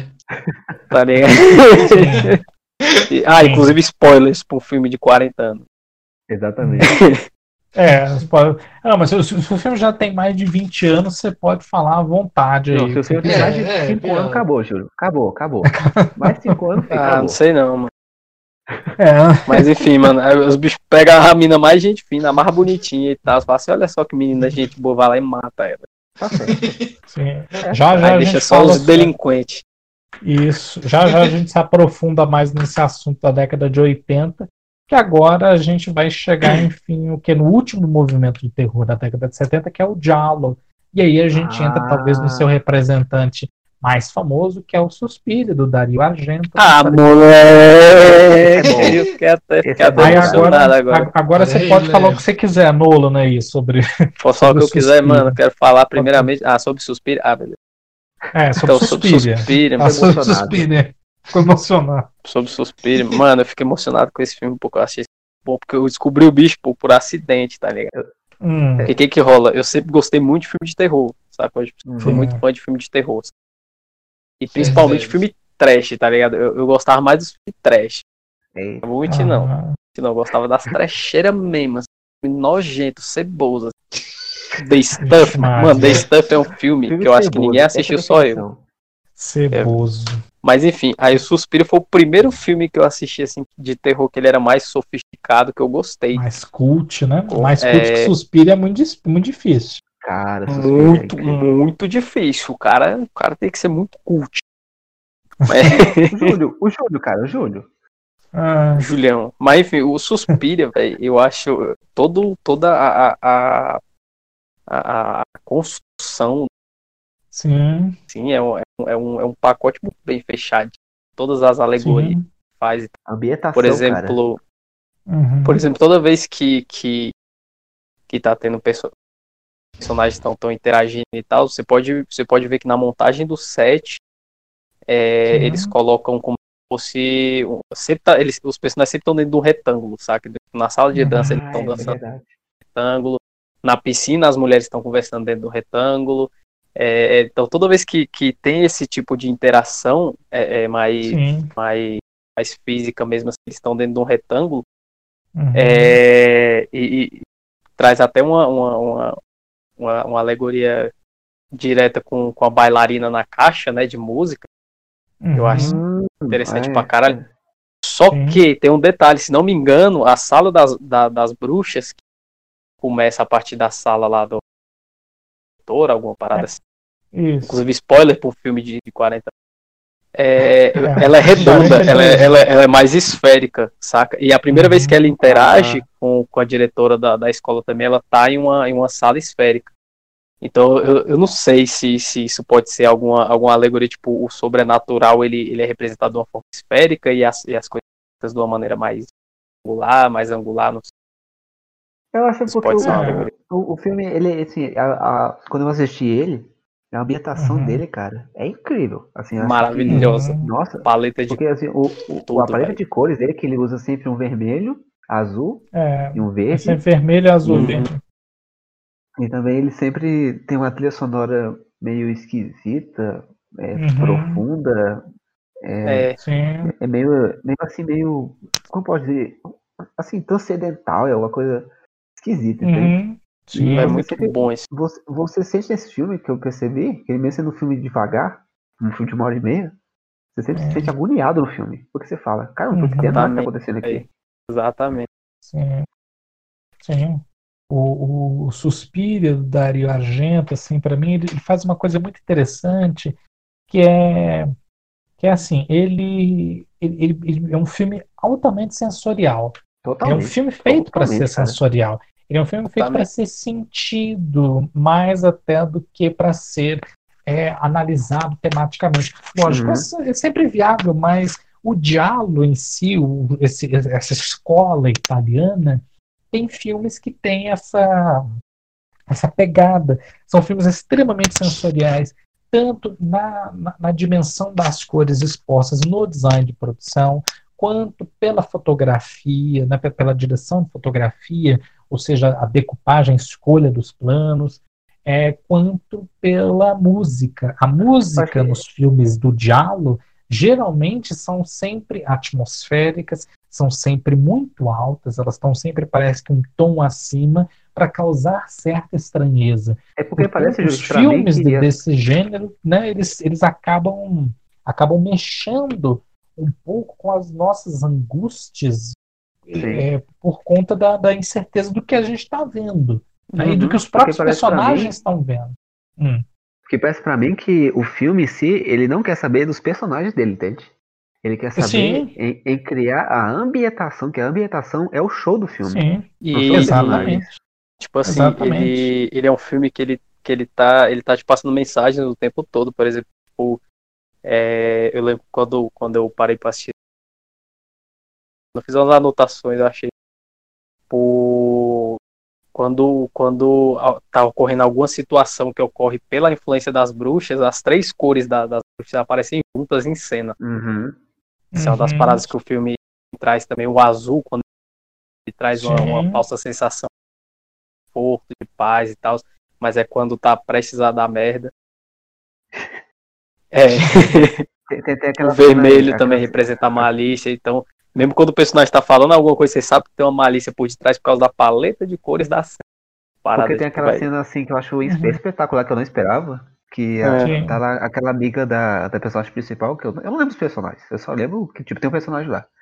Aham, A- ela tá fugindo lá do, do assassino e tudo. sim. E ela vê uma janelinha que a janelinha tem A o quê? Tem janelinha. uma, tem uma coloração Tem uma cor amarela. am- amarela. Uhum.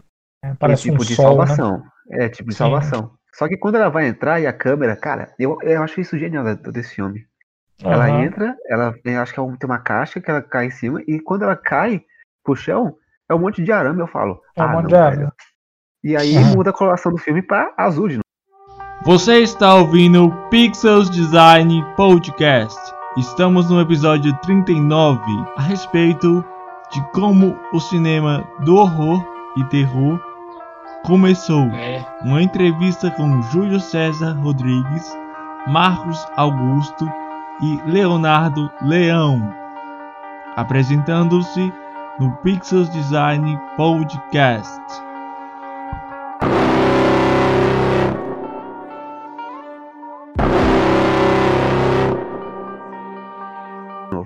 Isso, exatamente. Exatamente. Ele vai, vai utilizando essas, essas cores né, como leitmotifs, né, ou seja, como bom, um, um determinado significado, vai associando um determinado significado a uma determinada sensação do, do- é, exposta no filme, né, para que ele quer Sim. passar. E o diálogo geralmente é assim. Os filmes têm essa, essa estética mais carregada e são muito mais sensoriais. E, lógico, não impede que eles, é, eles sejam providos de subtexto. É, há um outro filme de Halo também, esse, né, que também está disponível no Amazon Prime Video, que se chama O Perfume da Senhora de Negro, é, que é muito interessante. Vixe, Maria. O filme voltou? Voltei. Caiu, voltou. Que é um, um filme bem interessante, esse filme Perfume da Senhora de Negro, que, que a- trata dessa dessa mulher ali, um, su- ele tá mais para pegada de suspense psicológico ali, Uhum. é, dessa Uhum. mulher que vai vai entrando Uhum. ali num espiral de loucura. E a, e a mesma coisa, você tem Loucura, loucura no caldeirão. cor. Exatamente. Você tem Aquela você espiral tem do caldeirão muita você tem uma música muito alta, né? E você tem uma estética com enquadramento, com muito sangue, um sangue assim bem palpável, pastoso, parece ketchup. Nossa, eu acho, É. eu acho incrível aquilo, cara. Acho pra mim Odeio não, eu, acho, eu acho incrível aquilo, É, cara. Pra que- mim é incrível. que tem uma, uma, uma, isso. uma constituição muito interessante. Então, o diálogo é o terror elevado, assim, né? é, é um terror sensorial, Posso ver, você sentir aqui, aquela atmosfera. Posso A gente aqui tá aqui, abordando não só de filme americano, A gente porque aqui tá que abordando a gente tem não só de coisa filme da cabeça, americano, porque parece que a Sim. gente tem aquela coisa da cabeça, sendo que o filme americano, de terror, só filme Sim. muitas vezes ele não que é nada americano, cara. Ele É o tá mais é paia de original, todo. cara. Ele tá Às vezes pegando ele a pega de lugares. né? Ele tá pegando as ideias dele tudinho. Sim, tudo vai pegando exatamente. Os americanos, as melhor- enfim. nem as melhores trecheiras são americanas mais. Eu indico. Só deixar isso. Aí, aí agora o diálogo surge ali é, na metade dos anos 60 e dos 60 a 70. Dura ali até uma parte dos anos 80. E aí agora a gente entra, enfim, na década de 80, que é a mais famigerada do, do cinema de, de horror, né? especialmente para nós é, é, é, que nascemos na década seguinte, né? nos anos 90. Para nos 80 é muito bom. E Só filme Não, cara. Olha, mas, mas vamos lá. Ó, mas nos anos 80 você tem o quê? Se nos anos 60 a gente tinha aquela crítica da, da contracultura, da, a, contra a vida da, da classe média perfeita, nos anos 70 a gente tinha a questão mais antropológica, a questão mais social. Nos anos 80 a gente Sim. tem um terror que é um pouco mais Sim. assim, vazio. Você tem Em The Reanimator para. Melhores filmes já feitos qual- pelo homem. Qual você falou? The Reanimator. Não, mas, Esse Não, mas- Reanimator é muito bom, velho. Esse filme. é, é o do. Direção Não, de pera. Stuart Gordon. Reanimator, pô. Eu sei. Ah, acho que eu sei que filme é esse. Esse filme é muito Ah, bom, velho. é Trecheira. esse. não. Exatamente. Ma- Mas aí é isso que você falou. É, você falou que é bom, mas é porque é trash, é outra coisa. É uma outra vertente. Não quer dizer que ele tem, ele seja dotado de um subtexto. Poxa, Mas quem falou que não, pô? Ô, olha, Bora, velho. Você não entendeu as críticas sociais. Entendeu cara, as críticas sociais. não, é, essa eu confesso que foi demais pra mim. Mas vamos lá, a gente pensando nos anos 80, a gente pensa num terror que, que é mais pistola, assim. voltado, é um terror que é assim. mais voltado mesmo para o entretenimento. Pro povão, pro povo. Porque isso é mais voltado Pro para o entretenimento pro e nesse, ca- e nesse, nessa década em particular a gente tem aqui uma proliferação dos, dos filmes de terror, por quê? É, com, os, com o sucesso de Massacre da Serra Elétrica, especialmente, é, eles viram o seguinte, Scarlett lógico, de de outros 84. filmes né, da época, dos- da década anterior, Profecia e tal, que eles viram o seguinte, olha, a gente pode gastar pouco, fazer um filme que vai lucrar muito, porque o público de, de terror é, é, é muito, muito dedicado, como a gente falou agora, E, e, é, e a gente faz esses filmes né, que tem uma ideia bem interessante, uma ideia engenhosa. E aí a gente começa a imaginar franquias para esses filmes, a fazer mais. E aí é nesse, Hum. nos 80 que surge Sexta-feira 13, A Hora do Pesadelo, Poltergeist, Chuck, O clássico dos clássicos, Vingador Tóxico. Vingador tá aí lá, a gente tem. Aí de novo, o Nolan sempre leva pro lado trash ali, né, do negócio. A mosca. Mas calma que a gente. A, mo- a A mosca, mosca, a exatamente. Amor. A gente tem a mosca. The E, e a Stuff. gente tem vários, vários filmes desses aqui, e, e, e esses que, que entrariam no imaginário da cultura popular. Julião, só, Eu- uma pergunta. não, eu- Sim. Julião, só, Sim, uma, fale. só, só uma pergunta, Julião. E o Halloween, exatamente, É. o Halloween. A gente esqueceu Ah, o tá. Exatamente o. Verdade. A gente esqueceu dele ou Não, não, mas é bom, é bom ter falado aqui, porque o que acontece? Eu já ia, eu ia falar dele aqui com um filme em particular que é puxar para ele. Que é o seguinte. Vamos lá. Se a gente tivesse que resumir a premissa do que foi o cinema de terror nos anos 80, o que, que é, basicamente? Sangue. É, o, o- é a cultura pop, é a cultura pop, né, no caso o cinema, devorando o indivíduo responsável por consumir aquela cultura Ah, nossa, nunca pensei nisso. Entendeu? Ah, nossa, Porque, assim, é um gênio, cara. Porque você, você tem o seguinte, gênio, no. Sexta-feira 13, na hora do pesadelo e tal, você tem o, o que tem ali a criação do slasher, né? Você tem Uhum. os jovens adolescentes que são Uhum. mortos por esses, por, por- por aquele, pelo, pela ameaça do filme, pelo medo, pelo Mano, monstro muito do bom esse- filme. Não, Na é coisa moral. melhor, cara. Na é moral. Eu acabei, eu é acabei de descobrir cara. que é meus filmes melhor. favoritos de terror são dos anos 80. Olha aí, tá vendo? Muito Porque é, é- é- bom. é- é como se, se os criadores acabassem colocando de maneira inconsciente aquele monstro ali para acabar com a própria plateia. É como A se eles é- colocassem em A choque plateia ali. é É chata, é é chata. a plateia. A plateia Você é coloca- para, mas você coloca- para. Você coloca aqui. Você coloca tá aquele desconsiderando. jovem. Você coloca aquele jovem que vai lá, vai assistir ao filme super dedicado, morrendo nas mãos de um Freddy Krueger, ou nas mãos do Jason, ou nas mãos de um boneco assassino. O da mãe do Jason também. Não, não. Não, não, não, Senhora- não, Senhora Walrus. Não, Isso, não, exatamente. não, o boneco- Ou, ou nas mãos de uma espuma que sai do dá Alasca que a galera não. come, mas é um alienígena, na verdade. Defende, e, e é uma crítica ao capitalismo. E, na- The The isso. Stuff. assista Apesar de que o. É, the, the, the stuff. Apesar de que o, o- que o- também o- veio pro Brasil como a Stuff. coisa. Então, quando eu falo, ninguém sabe de qual a coisa eu tô falando. Qual coisa que você tava Coisa de falando? baixo. Vixe, Maria, Coisa não, de essa baixo. aí. Aí é, é bagaceira. Porque Aí tem é- The é Stuff e The bagaceira. Thing, né? E as duas coisas são as- a Sim. coisa. Então não confunda as coisas. Uma coisa é uma coisa, outra coisa é outra coisa. Exatamente. Entendeu? Sim, Poesia. Exatamente. Exatamente. Poesia. E aí você. Você. Você também, aproveitando que você falou do The Thing, tem esse aí o cineasta, do, talvez um dos mais importantes, que tenha conseguido Homem, fala do Homem. bastante isso. Brabo. Do homem, né?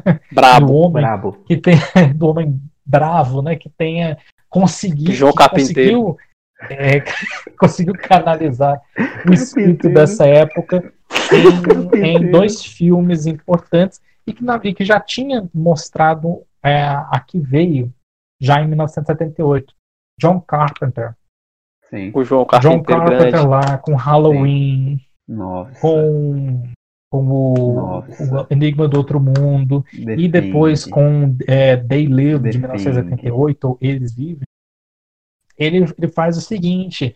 Ele, Fuga de Nova York também, não esquece não, por favor, pô. não, mas Clássico. a gente tá falando de filmes de terror, né? Ah, eu Os pensei que tá falando do- dos de John- dele. Não, Ah, a gente tá falando dos filmes de terror do John Carpenter, John Carpenter, especificamente. Maravilha, maravilha. né? O cara assassino também, você esqueceu. Ah, é verdade, Cristina. Ah, não. 83, é, É muito verdade. bom. É, sim. É, e aí a gente pega. Trash. É, exatamente, outro trash. E a gente pega de novo essa carreira do John Carpenter, a maneira como ele vai costurando isso. O Halloween, ele é um pré-anos 80. É um filme dos anos 80 que não foi feito nos anos 80, foi feito nos anos 70. Exatamente. Né? Sim. Porque ele tem todos os elementos, Sim. ele, ele pega até inclusive alguns elementos do diálogo, né? como a trilha sonora, por exemplo. Uhum. A gente conhece aquela trilha sonora com aqueles sintetizadores até hoje, feita Uhum. pelo próprio John Carpenter. Uhum. É, Inclusive, não tem, não tem, não tem temas de terror mais icônicos do que dessa Não tem época, né? De anos 70 e 80. Eu Não, reparando hoje. nisso. Eles usavam muito É, piano. Eu tava dia reparando eles nisso. usam- Eles usavam muito piano. Hoje em dia. é, hoje em dia é panela, bem mais. Panela. Stop panela é, Sound. é, virou orquestra do, do Vila Lobos agora, né? É, Tu improvisa Qualquer com coisa. panela, com chocalho ali. É qualquer coisa. Pois é, então você, Vila você tem é, é, esses indícios do que virá nos anos 80 a- já no- na obra do John Carpenter. E aí você vê que ele, ele passa basicamente boa parte do, de- da- desses três filmes analisando esse contexto com esse público jovem. Por mais que o The Thing, por exemplo, é, não seja esse, não, esse, não tem um elenco majoritariamente composto por jovens, composto por jovens, Uhum. mas tem uma figura atraente para eles, que é o Kurt Russell. Oh, E aí você, e- Ah, e aí você grande tem Russell. justamente Oh, é, aquela figura ali é, bastante emblemática numa Mano, posição bom, ali de dubiedade. Você não sabe, ah, chega ao fim, às vezes você não fica. Você fica assim, aí, será que, será que ele é um monstro? O que, que é isso? Você está ouvindo o Pixels Design Podcast. Estamos no episódio 39 a respeito de como o cinema do horror e terror começou. Uma entrevista com Júlio César Rodrigues, Marcos Augusto e Leonardo Leão, apresentando-se no Pixels Design Podcast.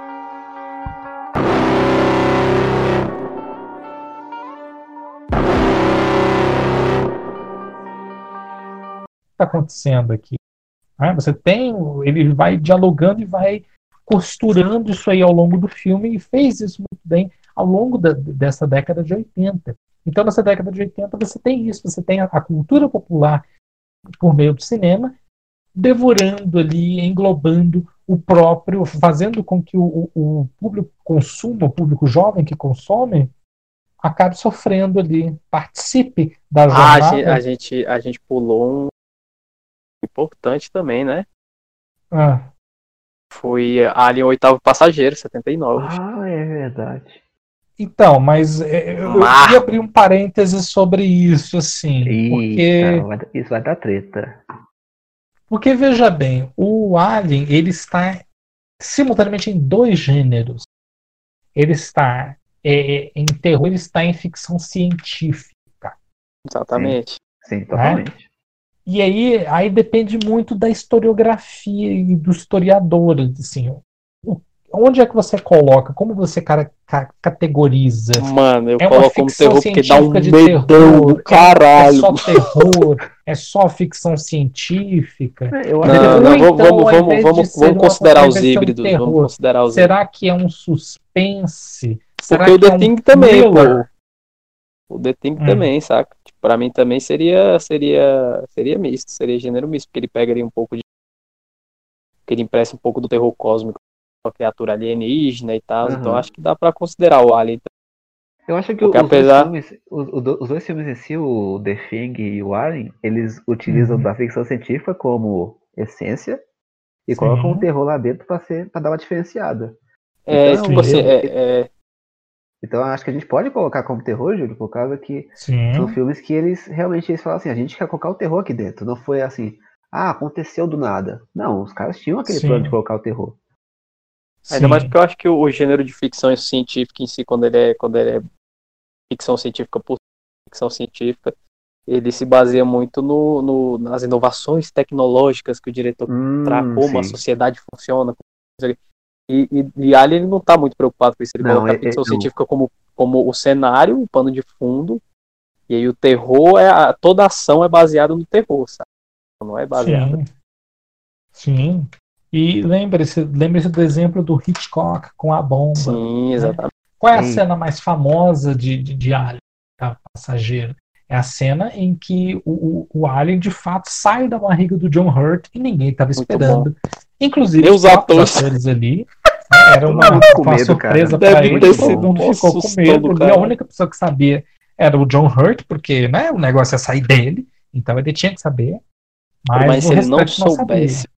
Ia ser melhor. Se ele não soubesse, talvez até correria o risco de né, acontecer alguma coisa. Ali, né, infarto. Viraria um filme de comédia. Exatamente. Daqui a pouco a gente fala sobre essa relação entre terror e comédia, e aí, enfim, a gente pode falar melhor Os sobre os trashes. Né, Ah, moleque, aí meu coração dispara, eu fico emocionado. Então, é de fato, o Alien é, encaixa-se né, ali como esse híbrido né, de terror, ficção científica. Só, Júlio, é só você Uhum. ver a ambientação do Alien. Aquele- Aqueles corredores Assim? escuros, aquele É, bip assim. lá do rastreador. Júlio, aquilo tudo ali é pra te deixar tenso. Não tem como você fazer Pois mais é. terror. Assim como eu considero É. o Exterminador do Futuro primeiro uma- um, um misto entre thriller e, e- Ficção científica. Não, sim, É, sim. Ele é sim. totalmente. Sim. Mas, mas eu ainda acho que ele é, mais, ele é mais suspense mesmo, não é tanto terror assim, não. É, Sim. Não, o, o- não, o primeiro Terminator. É, o não. primeiro Terminator, de 84. Ali você vê a bomba. A bomba é as bombas que o Schwarzenegger aplicou pra ficar gigantesco. Coitado. E aí, muito bem, a gente pensando aí nos anos 80, então a gente tem o quê? A gente, a gente não tem tantos filmes, a gente tem um- alguns filmes originais que têm braços em franquias, eles, eles Hum. lançam as franquias de terror. as franquias surgiram foi nessa, mais nessa época, tipo assim, no Surgiu final dos anos nessa 70, época. nos anos, anos Isso. 70 e os anos 80 total. Isso. Porque entre os anos 70 e os anos 80, é, você tem as franquias de filmes de terror. Por exemplo, é, você tem o Massacre da Serra Elétrica, que iniciou nos anos 70, você tem o Halloween, você tem o Exorcista, que tem várias Também tem continuações. The Shining. né? Nos anos É. 80. Calma que eu vou falar de The Shining, é outra coisa Eu também. gosto do Léo, que o Léo sempre tá à frente da, da Kiff, eu gosto disso. É, tá Predador à também, Predador lá. é de 80. Eu considero terror porque eu tomava mó sustão também, pá. Tá bom. Tomar um Lobisomem sustão. americano em não. Londres também. Altos filmes massa Filme. nos 80. Isso. E aí, assim, aí você tem essas continuações ali a partir da década de 70 e 80. E aí o que acontece é que muitas delas, algumas perduram até hoje, né? Por exemplo, o Chuck, teve um filme do Chuck recentemente. Halloween Ah, ano também teve o segundo episódio do, do Halloween reboot dele. teve o reboot do Halloween e Sim. tal. É, a Hora do Pesadelo teve o remake lá em 2010. Sexta-feira Poltergeist 13 também teve. Considera também teve, teve remake. remake, né? É. Isso, aí depois a gente vai falar mais nos anos 2000, 2000. Então, assim, aí os anos 80 são muito marcados por isso e por um ali que vive vive meio que fora da curva, por dois cineastas que vivem fora da curva. Um com Hum. um trabalho específico, que é o Iluminado, Stanley Kubrick, né? Muito bom. É, e aí, nesse caso, e nesse caso, a gente entra aqui num filme que, que é bastante complicado de categorizar. É, Muita gente fala, ah, um clássico de terror é o Iluminado. Sim, é um filme de terror. Legal. Mas ele não é só um filme de terror. Ele é- não é só o filme, ele é o filme. Não, o filme de terror é o Vingador? Tóxico, nem vem. Discutivelmente. Corpo Porque, gênio. veja bem, Só puxar saco é- mesmo, pode falar o que quiser, cara. Porque, veja bem, quando você analisa os pormenores de Iluminado, você acaba chegando a algumas conclusões. Primeiro, é, ele tem algumas imagens ali que causam um certo distúrbio. As gêmeas no corredor, é, O sangue. o, o sangue do- lá saindo do elevador, o pai com o machado, né? A perseguição É, do gelo. a perseguição no gelo. Tem aquela, aquela mulher lá no, no quarto de hotel, na banheira lá, Hum, que depois descobre que está morta. Então, ele tem uma carga imagética que é facilmente é, associada ao terror. E, portanto, é um filme de terror. Mas aí você tem, você tem aqueles elementos é, mais gradativos da construção dramática do filme que acabam puxando para um lado do thriller e do suspense. Então, tem muita gente que, cara- que categoriza o Iluminado, às vezes, só como um filme de, de um thriller. Tem outros que, cara, que o categorizam como um terror. É porque o Mas eu acho que ele, eu acho que ele é fica doido. no terror. Eu acho que ele fica mais no terror por causa do, do- dos hints de elementos sobrenaturais. Sim. Eu acho Sim, que é. esse, esse é o ponto que o terror mesmo. Pelo menos na minha Sim, opinião. aí- justamente, aí, muito, muita gente acaba categorizando o Iluminado essa questão por conta justamente dos elementos, dos elementos sobrenaturais, dos elementos realistas fantásticos, né? Uhum. que esse filme tem. E aí, por isso, ele é considerado um clássico do terror. Ainda que boa parte da construção dele né, é, seja bastante híbrida. Júlio, E outro o- cineasta- O, o, Ah, público, Júlio, o, cara, o, cara, Ah. o cara ficava fazendo o roteiro dentro do set, cara. O cara era doido. Sim. Ela era Não, realmente Marcos, doida, né? Não. Tem uma palavra que escreve isso aí. O que, que é? É, Brabo. é brabo. é brabo. E aí, no meio da década de 80 ali, né, você também tem o surgimento de outro cineasta que, que acaba trazendo um pouco para os seus filmes uma determinada, uma determinada marca, um determinado estilo. David Cronenberg. David Cronenberg, nossa, seguinte, mano, né? pelo amor de Deus. cara, Cronenberg, o cara. tá- Altos cara, filmes cebosos. e o Cronenberg, ele, ele, ele não é muito lembrado, né, Júlio? De vez em quando, assim. Ele fica É. meio que esquecido por muita gente. Isso, muita Fico gente triste. esquece porque o- os filmes do Cronenberg, a- a- a- eles eram bastante exagerados, né? Hoje são filmes bem cult, né, na verdade, Uhum. mas que eram filmes que ainda assim tinham, tinham um grande acesso, tinham um grande repercussão. Né? O mais famoso dele, não, não só dessa época, mas da, da carreira dele, é A Mosca, de 1986, que era, que era um filme, que era um, era, si um remake, né? Que era um, lá do, do homem que ficava com a cabeça de mosca, ele não virava a mosca inteira. Sim. Mas o que acontece? O, o cinema do Cronenberg, até mais ou menos metade dos anos 90, por aí, era muito, muito essa coisa do chamado body horror. Ou seja, Ah, o horror ali, a monstruosidade vem do próprio corpo humano. Que nem a bruxa, tá ligado? Terror muito bom. Sim, mas, mas- não, mas, aí- mas aí não, mas não tem body horror, né? Porque ninguém se transforma no bode. O bode existe, mas ninguém se Não, mas o transforma bode é o no Black Nossa. Phillip, pô. Nossa, eu fui entender agora, meu Deus. Não, Caramba, cara. não, claro, a gente sabe, mas body horror, entendi. É o horror do bode, mas a gente pensa Essa no foi ruim. corpo do horror, né? Mas vamos lá. O corpo do horror.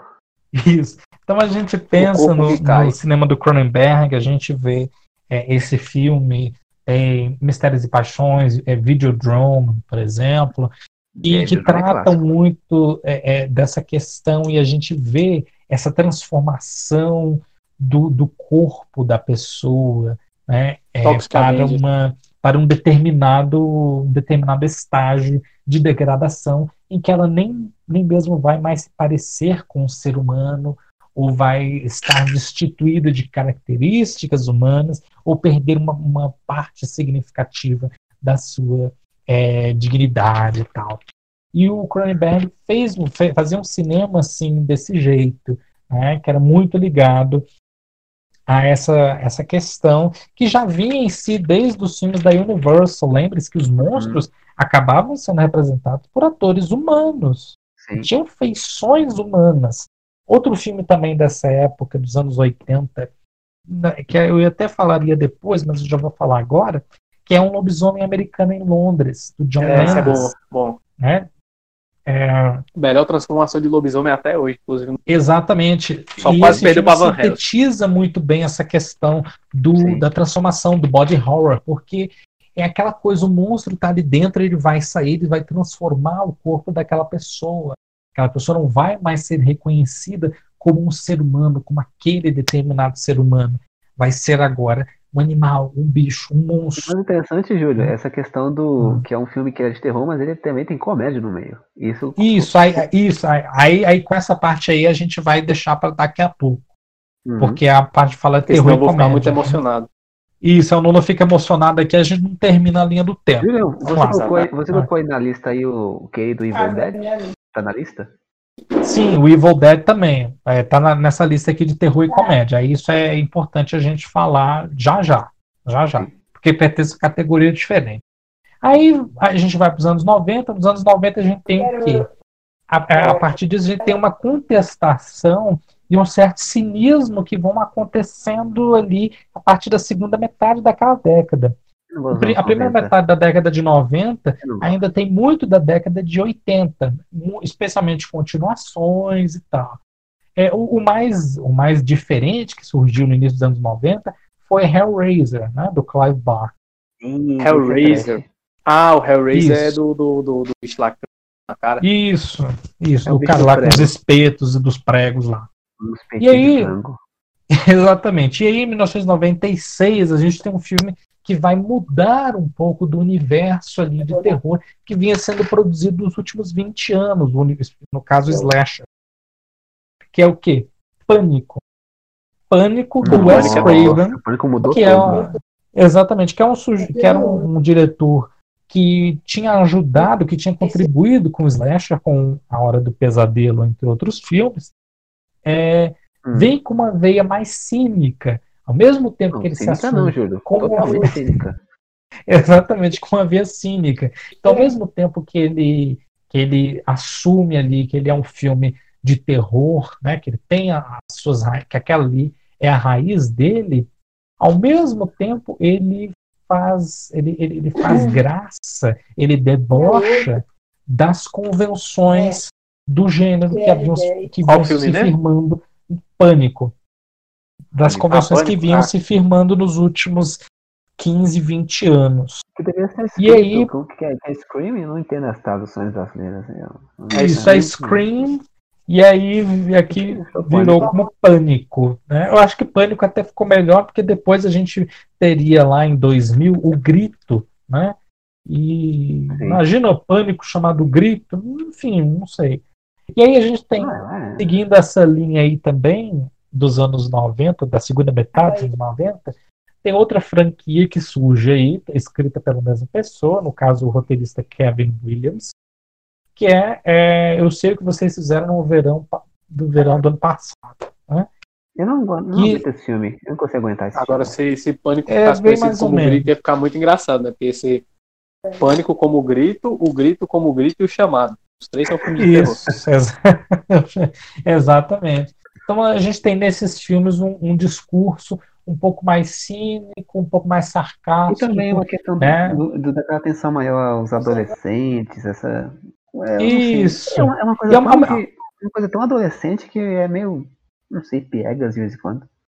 É, ao mesmo tempo que, tanto no Pânico quanto no Eu Sei que vocês fizeram no verão passado, é, ao mesmo tempo que ele, ele meio que debocha, não, ele não exatamente Das renega, convenções, das convenções Exatamente. do terror. exatamente, ele debocha dessas convenções que vinham sendo feitas nas últimas duas décadas, mas ele Ah, espera aí, deixa eu ver que, porque de que aquilo ali em que é o. termos de, de bilheteria, em termos de acessibilidade, ainda é bastante viável. Uhum. Então, não é renegado. Mas Pânico é, de fato, um precursor dos, dos anos 2010. A gente vai chegar lá, especialmente de É. um filme em particular. E aí, E Premonição 1999, também, né? Premonição eu acho É. que fica como. Eu, eu acho que também eu caracterizaria ele como, como uma, uma sátira também. É, então, o Pânico ele é um precursor de todos esses filmes, né? Assim, que tem um, vie- um viés um pouco mais satírico, ou que estão fazendo uma coisa, mas ao mesmo tempo uma coisa séria, e ao mesmo tempo eles dão uma piscadela para o público. Então você vê, Como se eles o- fizeram o- isso. Ah, O Pânico, quem criou o Pânico foi o Wes Craven, não é? Wes Craven. Que foi conhecido Pode pelo... de que ano? A Hora do Pesadelo. Exatamente. Pânico de 1996. O Wes Craven, ele se reinventou, cara. Exatamente. Exatamente.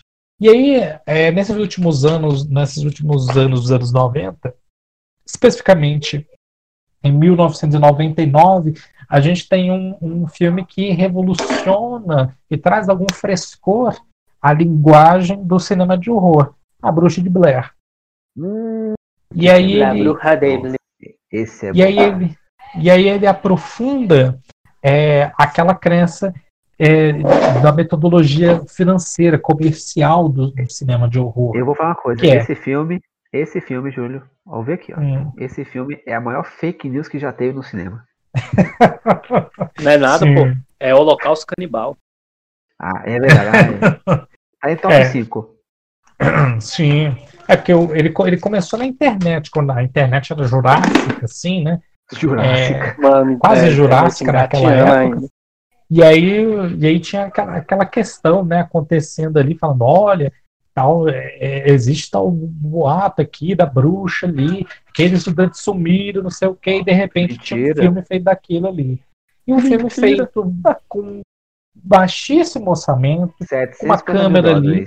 exatamente num, num estilo de found footage, né? Ou seja, da, daquela filmagem caseira é, encontrada ali. E o filme se tornou um grande sucesso, um fenômeno, um dos filmes mais lucrativos da história do cinema e trouxe e abriu um nicho de possibilidades para esse gênero. né? E o final que ninguém Ah. entende. Todo mundo ficava com Isso, e Cara, é, o final é incrível. O final ele é incrível, cara. É, ba- bateram lá na cabeça da menina ali, pronto, acabou. É isso. É, É isso. rapaz. Band. né? E aí a gente vai agora para os anos 2000. E essa E nos parte eu já não anos do- gosto. Já não gosto Isso, É, anos que aí já 2000, vem. Mais meia bomba. Isso, nos anos 2000 a gente já, já tem aqui um- uma, uma indústria de terror um pouco mais paralisada, um pouco mais Estagnada. é, é- é estagnada ali criativamente falando. Né? Logicamente, os filmes continuam sendo muito rentáveis, continuam é, mantendo a indústria viva ali, mas, mas é o seguinte: boa parte dos filmes dos anos 2000 ou são refilmagens de clássicos do passado, Ou pouco ou então são continuações infinitas daqueles clássicos ou da década de 70, ou então da década de 90. Mano, Fred E aí eles seguem. Isso, ou então, justamente, então são crossovers, como Muito Fred vs Jason, por exemplo. É Ou mesmo ruim, se a gente for pegar é, já aquele terror puxado para ficção científica, Alien vs Predador.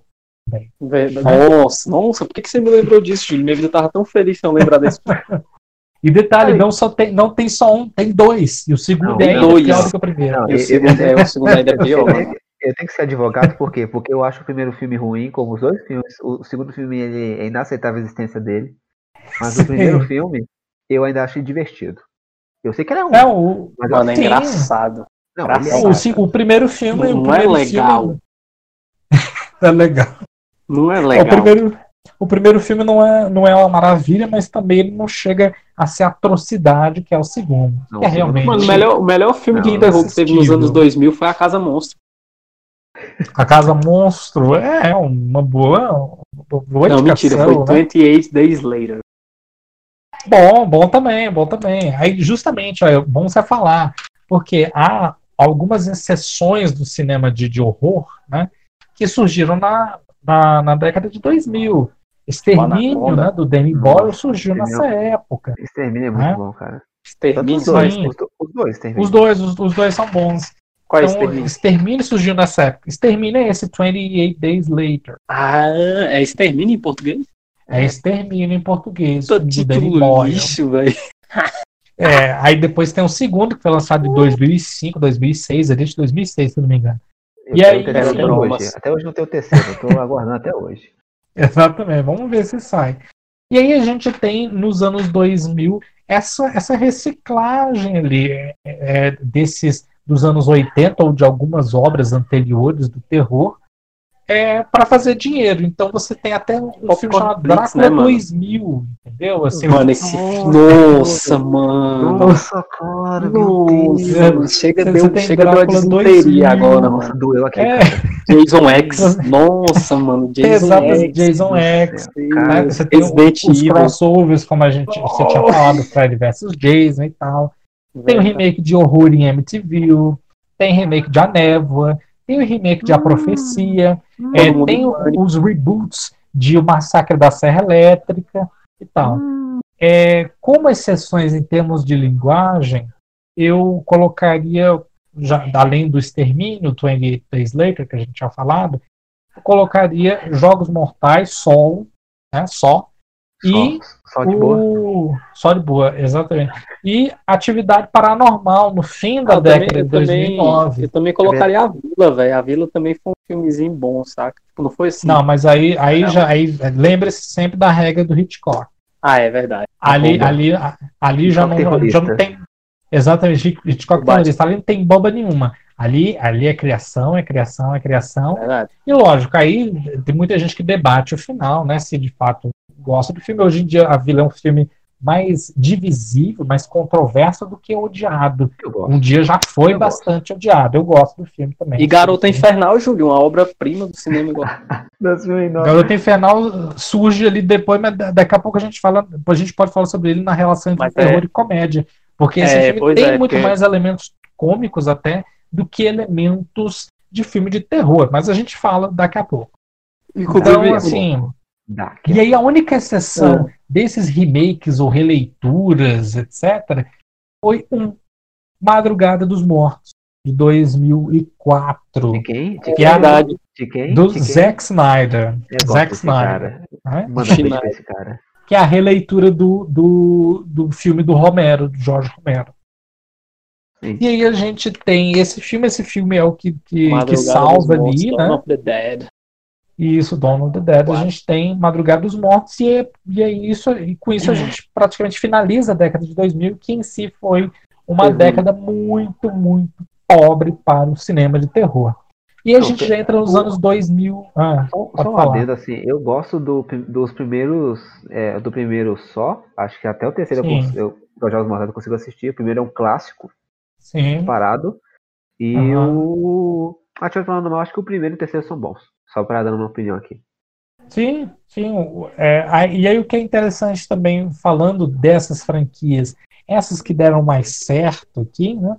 Só atividade paranormal, elas ganharam várias sequências. Resident Várias é ruim, sequências. a é O- ruim. o- exatamente, a grande maioria é ruim. O, o, o modelo de negócios permanece o mesmo. Se você Uhum. tem um filme que é barato, é, que é lucrativo, o negócio é transformar numa franquia, fazer outros que vão dar o mesmo sucesso e não importa a qualidade. E acaba que, que dá isso, né? Dá essas continuações bem meia boca. É, mas também há outro, outra coisa que eu gostaria de falar na década de 2000, que é muito interessante pra- sobre o cinema de horror, que é Hum. o seguinte: os Estados Unidos, isso a gente, a gente se ateve aqui especificamente ao terror norte-americano, Hum. mas o terror no restante do mundo estava bombando ali, estava com algumas, algumas invenções mais interessantes. Tanto é que nessa década de 2000, boa parte do- dos filmes que são lançados e fazem algum sucesso são é, remakes americanos de filmes sul-coreanos. Hum, é verdade. Então você vê o grito, né? Você vê aqueles espíritos que deu origem a outro filme lá. Também tem o outro que é que é uma chamada perdida, O chamado. É, o chamado do- é, que é- veio do do Ring, que é o filme do Hideo é, Nakanawa. o anel. Nakanawa, se fosse um filme pornô, seria outra coisa, o anel. É, Exatamente. E aí você tem o, o- aí você tem esse filme, tem Espelhos do Medo também, que sai de outro filme coreano. Enfim, tem vários filmes aí que são adaptações ou são remakes americanos de filmes coreanos. Porque os filmes coreanos nunca, têm nunca assistiu nem vai assistir, porque acha Isso. que tudo é americano. Isso, aí muita gente não assistiu e tal, porque também está mais acostumada a ver os filmes americanos, né? Os próprios americanos, inclusive, não, vi, não viram os filmes coreanos, porque eles preferem ver ali no, na língua deles, é muito mais acessível. Eles não gostam de, de filmes legendados. Filme Então, para eles está legendado. tudo bem. Eles não gostam, eles têm que ver legendado, igual a gente assiste aos deles aqui. E enfim, aí você tem os filmes coreanos e na França você tem o chamado cinema extremo francês. Nossa, Júlio, esse, é Esse- complicado de assistir. Esse é complicado, Júlio. cinema extremo francês é, é realmente bastante complicado. Você tem que É ter um estômago forte. O filme mais conhecido dessa leva de produção é Mártires, 2008. Realmente, é- é- se você não tiver um estômago forte, se não for resistente, assim, desista. Porque o negócio ali é bem pesado, psicologicamente e escatologicamente, por assim dizer. Uhum. E aí a gente entra agora nos anos 2010. Os anos, dos anos 2010, para mim, Pra são mim é- os mais interessantes do cinema. Sabe? Por quê? Você tem um equilíbrio da, da, da mediocridade dos anos 2000. É, tem muita coisa ruim. Muita coisa ruim. Exatamente. Exatamente. Você tem um equilíbrio dessa mediocridade dos anos 2000, ao mesmo tempo que você vê vários cineastas de cunho autoral se aventurando por esse gênero e trazendo ali uma, uma, uma nova roupagem para determinados filmes.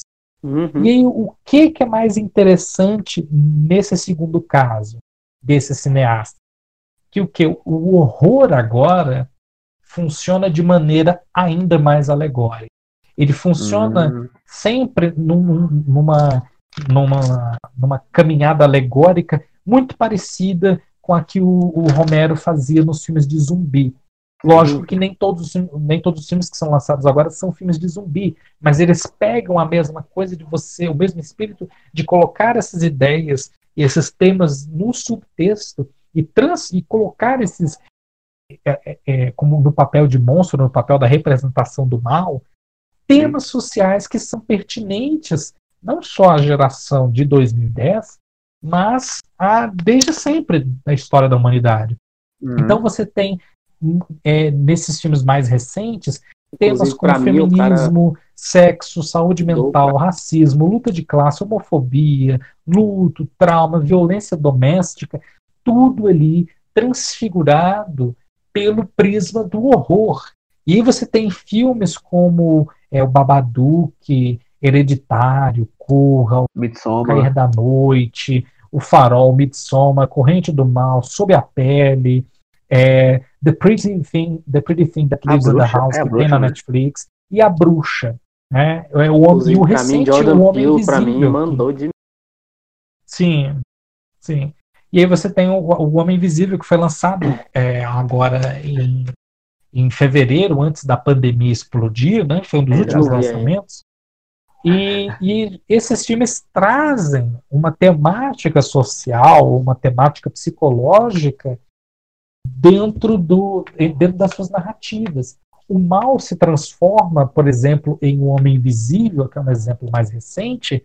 O mal é, é, é o, é o homem que o homem que bate na mulher, o homem que comete vagabundo. exatamente. O relacionamento abusivo serve ali como essa metáfora, né? Para esse do, do mal. Hum. O homem ali que bate na mulher, que tenta matá-la, que tenta subjugá-la, é o verdadeiro vilão. Tá? E a bruxa, você tem ali é, o, a, repress, a repressão, religi, repressão religiosa sofrida pela protagonista lá, Aham. esqueci o nome dela agora, que é interpretada pela Anna, Anna, A Anya menina. Taylor-Joy A menina. Isso. A menina. que, que ali no fim acaba né, é- é- é, se desenvolvendo, se transformando em bruxa, assumindo sua identidade. Então, Júlio, eu acho que é bom a gente falar o seguinte: que Hum, o pós-terror que eles chamam aí não é mais pós-terror. É o Sim. bode, bode horror. E tem um bode no filme. Verdade, esse é o bode horror. bo- Foi. bo- Black Phillip. bode horror. é- Nossa, cara. Meu Deus do céu. Muito bom. Aí, o bode horror. É, mas é, inclusive essa nomenclatura do pós-horror é muito interessante da gente debater, porque é o seguinte, Não existe é, sempre- Exatamente, porque o que que acontece? É, um, foi um jornalista, não lembro agora, acho que era Steve Rhodes, uma coisa assim, vadio. que ele, ele, William Bonner. fa- fala que William Bonner. ele, ele deu essa nomenclatura porque ele achava que os filmes de horror estavam ficando muito sofisticados é, é, do que os filmes de horror convencionais. Uhum. Mas, Os caras só assistiam Halloween, mano. Exatamente, mas isso não, mas isso não corresponde à realidade. Entendeu? Porque como a gente já a gente vem discutindo isso há duas horas aqui, Uhum. que os o, lá, Sofisticação. lá- exatamente que desde o início existe uma sofisticação da maneira como os filmes de terror conciliam os seus temas no Uhum. subtexto Exatamente. ou então em metáforas e analogias. Não quer dizer porque um filme de terror como pela A24, depois eu vou falar sobre isso, como, sei lá, Bruxa ou Farol, tenha é, é, é, é, seja melhor é, ou não seja horror, não seja um filme de O terror, tem que porque ele não se rende aos, ao- aos às convenções do gênero. Mas quais seriam exatamente as convenções do gênero? A gente está falando de uma escola de gênero de terror, a gente está falando do gênero como um todo. Eu Entendeu? acho que é mais a E- discussão isso- do, do gênero como um todo, eu acho que, que Sim. E aí, e aí você, você pega pelo próprio prefixo pós, pós-terror. Então quer dizer que esses filmes agora não são terror. E se Ele acabou. então eles, eles rompem com o terror? E se eles não rompem com o terror, então o que era exatamente aquilo e o que são exatamente esses filmes? Então o termo, na verdade, acaba descredibilizando esses filmes mais recentes, porque eles, ele os joga praticamente num limbo em que eles não podem ser ca- categorizados e acabam, acabam consequentemente tendo uma assimilação popular muito mais complicada. Hum. Né?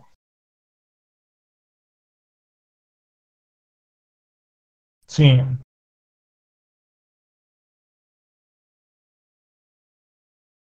Morreu. Terror morreu. Exatamente.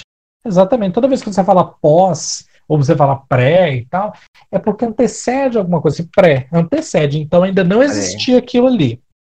Se é pós, por exemplo, pós-modernismo, ah, então quer dizer que transcendeu o modernismo. Sabe o que é isso tudo, Júlio? Né? Você sabe o que É é mais isso? do que isso. Sabe Ah, o que é isso? Inveja. o quê? Isso é inveja, cara. É, Cara, os caras assim, cara é, lançaram é, Midsommar, mano. Lançaram, tá ligado? Hereditário, porra. Vai, muito Sim, isso mesmo. Então, foi exatamente também. isso que eu citei aqui agora. Mas é isso, eles são, eles são menos filmes de terror, eles quebram totalmente com as convenções do filme de terror? Totalmente, cara. Não. Não, mas Eles não- algumas, eles não coisas, querem. algumas coisas, algumas coisas assim, eles tentam ser um pouquinho diferentes. Eles não tentam ser, assim, totalmente o, o, o padrão. Ele tem Sim, um Pra padrão, mas tá faltando mesmo é filme Sim. É, ele- cada diretor traz uma determinada abordagem, mas o ingrediente acaba sendo o mesmo. No Corrente do Mal, por exemplo, vocês já assistiram a Corrente do Mal? O novo? Não, Corrente, é Corrente do Mal, de 2015, que é do. Acho que é- eu- acho que é, é David Robert Eu, Mitchell eu, que. do bem, eu tô ficando doido aqui. Não, Corrente do Bem, não. Aquele ali é do menino do, do menino do seu sentido lá com Kevin Space ainda, não. Ali, aquele ali é outra coisa, um filme já choroso, né? Não, isso aqui Kevin é outra Spacey. coisa. Corrente do Mal lá. Ele é, ele é safado. é- dele. mano. É. No Corrente do Mal, você tem é, pessoas pegando ali um- um- uma determinada, uma determinada coisa ali. O, o- a, a protagonista tem que, tem que ficar fugindo de, uma pessoa, das pessoas lá, porque fulano passou um negócio para ela, então ela não pode passar um negócio para outra pessoa, enfim. É uma, acaba sendo uma metáfora para falar né? sobre doença sexualmente transmissível. Hum, Fala da AIDS, inclusive. E você vê que existem ali os momentos dele de jump scares, a maneira como ele constrói ali e tal. No fundo tá lá, no fundo tá ali. Mas a, o a maneira como o diretor vai construindo aquilo visualmente, tanto é, na, na construção do roteiro quanto na montagem, é o que vai definir o, o diferencial, que vai diferenciar o filme do restante. É, é o Sim. tom que o filme vai ter mas o ingrediente é sempre o mesmo. Na bruxa, às vezes você toma um susto lá naquela hora quando a menina tá, com- tá fazendo a brincadeira com o menino, de tapar e abrir os olhos, e quando ela Eita, abre de o menino sumiu, cara. Desapareceu. Me sumiu. Cadê Oh, o miserável. bebê? É, você você Meu leva um susto ali, você leva uma surpresa, mas o filme não, mas o filme não mostra aquilo para você de uma maneira espetaculosa. E também, Júlio, eu acho que a gente pode falar o seguinte, que o- esse pós-terror, entre muitas aspas, ele é Sim. muito bem recebido porque as pessoas elas foram alienadas, que eu posso se definir, a, a acharem que o terror só pode ser uma coisa, que o terror não precisa, que ele não pode se transformar em várias coisas, entende? É, Você vende é tanto justa- uma ideia que as pessoas aceitam só aquela ideia. Sim, e é justamente é isso que acontece a partir dos anos 80, porque nos anos 80 todos os filmes, por mais que tenham premissas diferentes, eles se parecem muito. Uhum. Eles se parecem muito na construção do, do- do- do- dos filmes. Entendeu? Se você Na pegar uma, construção uma cena dramática tensa de, sei lá, sexta-feira 13, Halloween, Pânico, colocar lado a lado e mostrar a cara do. Que é o. Não sabe qual filme é qual. É, é, é, vai ser alguém tem- se escondendo com medo e fica lá. Ai meu Deus. Aquela música Sim, tipo, exatamente.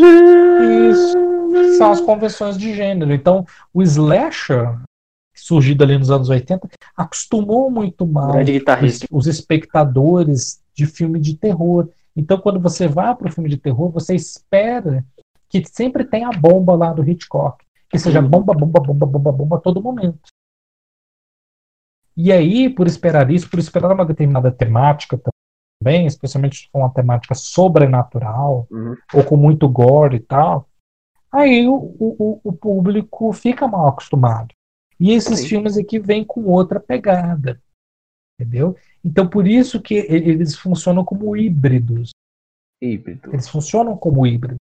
Porque você tem, ao mesmo tempo, uma coisa que é meio de suspense com, com terror, você tem um drama social, ou, como, por exemplo, no caso de O Homem Invisível, é, ou, ou você tem e, e- ou você tem um, um filme que é ou por exemplo Babadook né que é um dos meus favoritos que é um drama doméstico ele é um drama psicológico mas Uhum. tem forte carga de horror E, enfim é, quando, é uma coisa muito interessante de vez em quando aparecem umas coisas assim que remetem ao passado, como Invocação do Mal.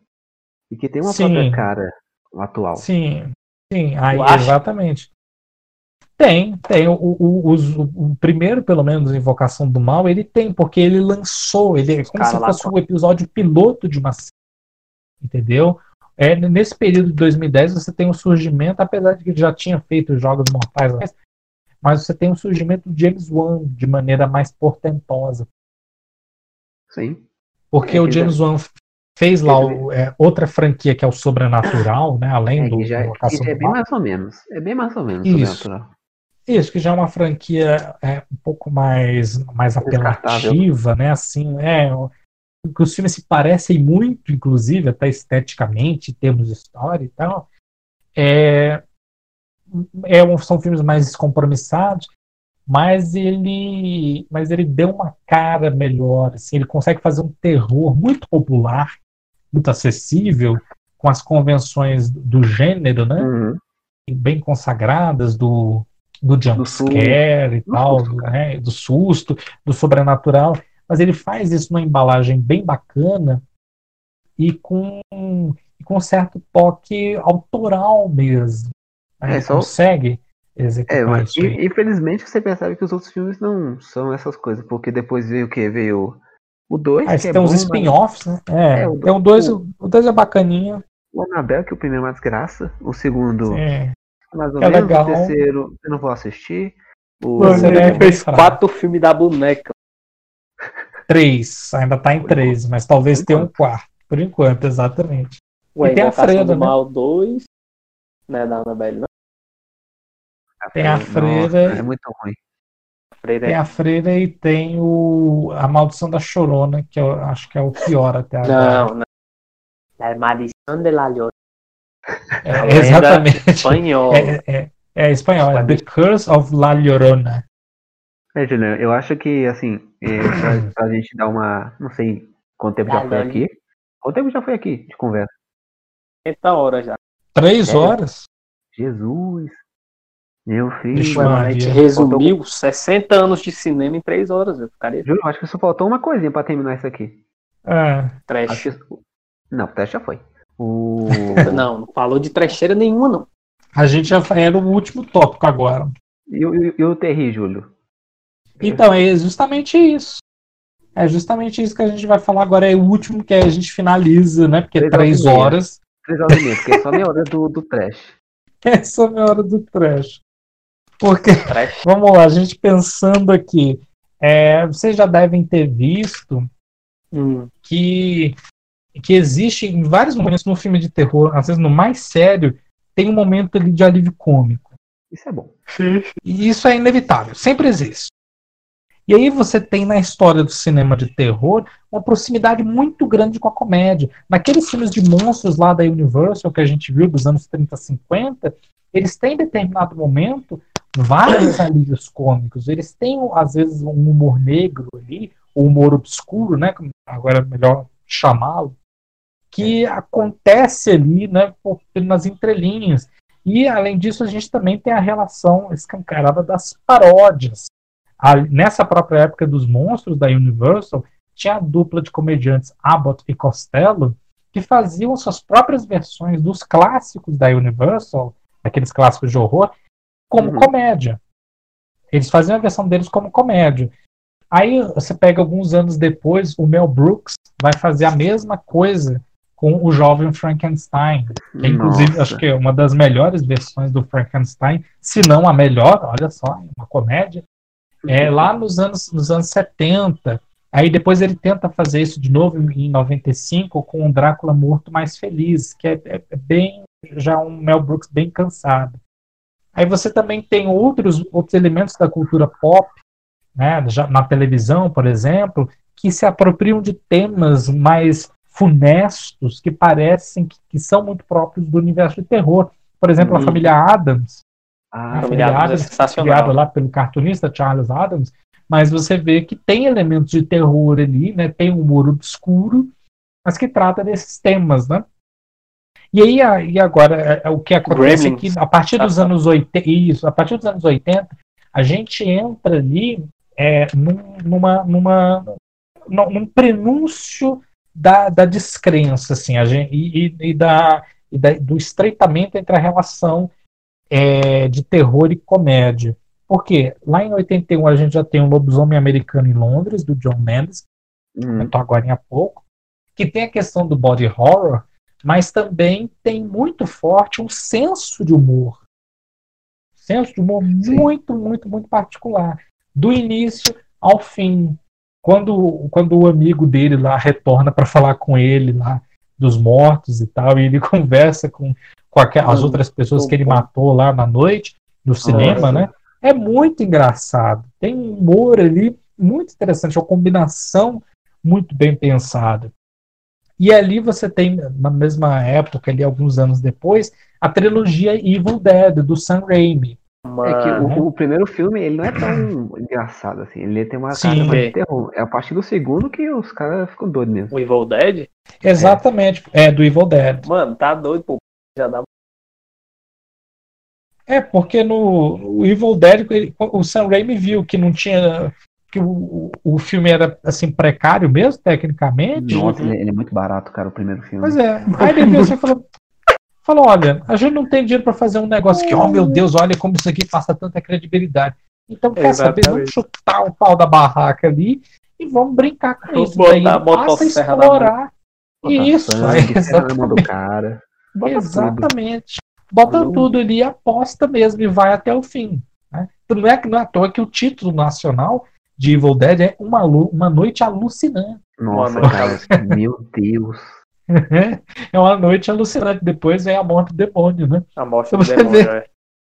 Então E você vê o, que. o, o remake, o remake é Hum. totalmente diferente do, da, da essência do- dos filmes É, originais. ele já é um pouco diferente. Eu Ele- gosto ele é do muito- remake, mas, mas ele é diferente. Ele é muito terror, o remake.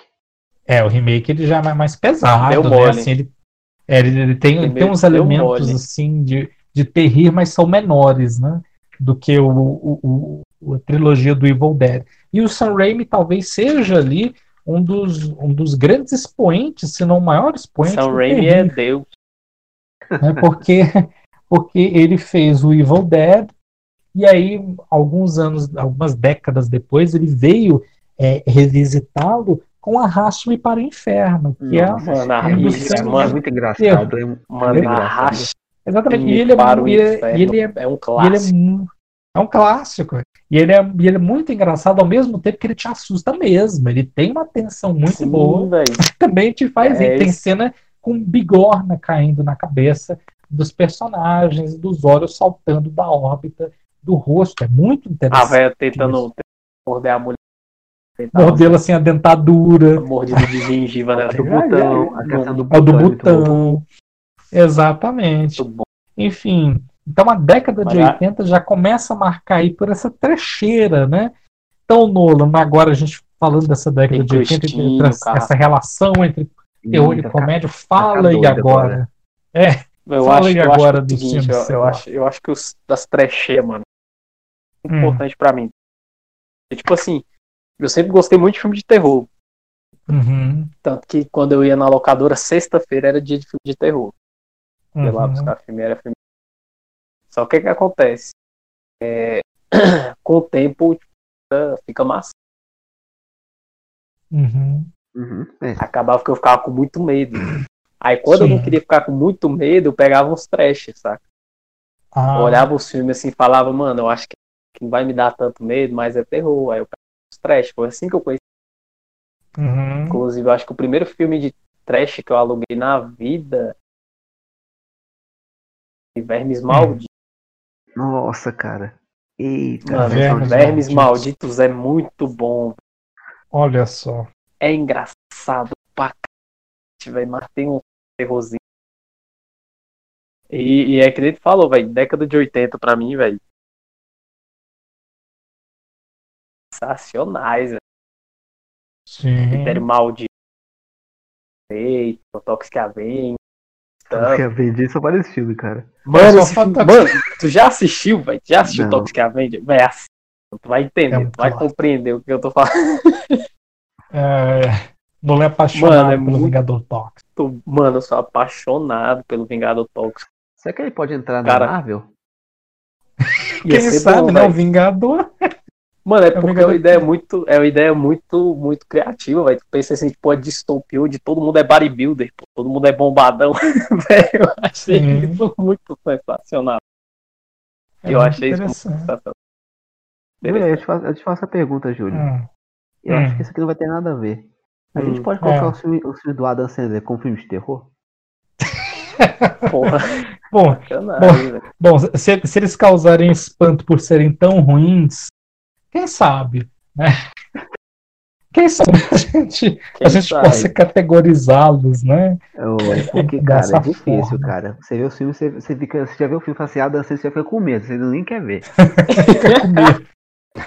Exatamente. Causa mais sustos, né? Do que um filme de terror convencional. Verdade, mano. Às vezes, né, mano? Não, depende dos. É, tem É, não é muito todo disso, filme né? dele Do que é pobre Adam. É, Ah. É porque o, o Adam, coitado, o Adam já ganhou muito dinheiro na vida, né? Então agora ele quer fazer só um filme que seja uma desculpa para ele viajar e passar um tempo com os amigos Então tem que dele. criar um novo gênero, um novo subgênero do, do terror. Adam Ah. Adam Sandler. Olha só. E aí E mais- o Nolan mas falou aí dos voltando, filmes né? trash, né? É, os trash dos anos 80. Só que a Isso. partir dos anos 2000 ali, rola, Sim. rola, rola uma fraca até do, dos filmes trash. Como teve essa, essa perda da identidade do terror, Uhum. Sim. é, a indústria ela ficou meio, meio sem saber o que fazer. Aí os filmes ficaram meio termo entre terror trash e terror. Não sabiam Sim. caracterizar, ou caracterizavam no. Por exemplo, Resident Evil. Você consideraria trash? Eu, Eu considero, não consideraria. Eu não sei o que ele é. Ele é só um filme de terror ruim, sacou? Tipo, ele não é trash. Porque o trash ele não é um filme de terror ruim, ele é um filme de terror engraçado e divertido. Ele parece mais um filme de aventura pra mim, não sei. Ele não parece uma cara de terror. É, exato. Uma aventura de horror, né? Misturado É. com ficção científica também. É, com pouco, ainda tem científica. Tem. Olha só. É, é um completo. É um pacote completo. É uma mistura, é uma loucura. É uma mistura. Exatamente. E não se esqueça, agora já saindo dos anos 80, mas falando dessa questão dos filmes trash, que agora a gente tem também aqueles, não só os filmes que, que são considerados B, mas são os filmes B, D e Z. Né, que são Nossa. aqueles filmes que O incrível Book. é, é- é o Incrível Book, Sharknado, né? Como é que é aquele do outro é lá do. É o do. É o Rubber, o pneu assassino. Mano, o Rubber é muito bom. Camisinha assassina. Palhaços Camisinha assassinos de Marte. Exatamente. Então, Sim. são Tomates filmes, são assassinos. filmes Zs. E existem produtoras que existem produtoras em atividade só para fazer esse filme. Né? Inclusive, tem é... outro que eu, que eu acho muito sensacional, que é Birdemic. Birdemic, Birdemic também.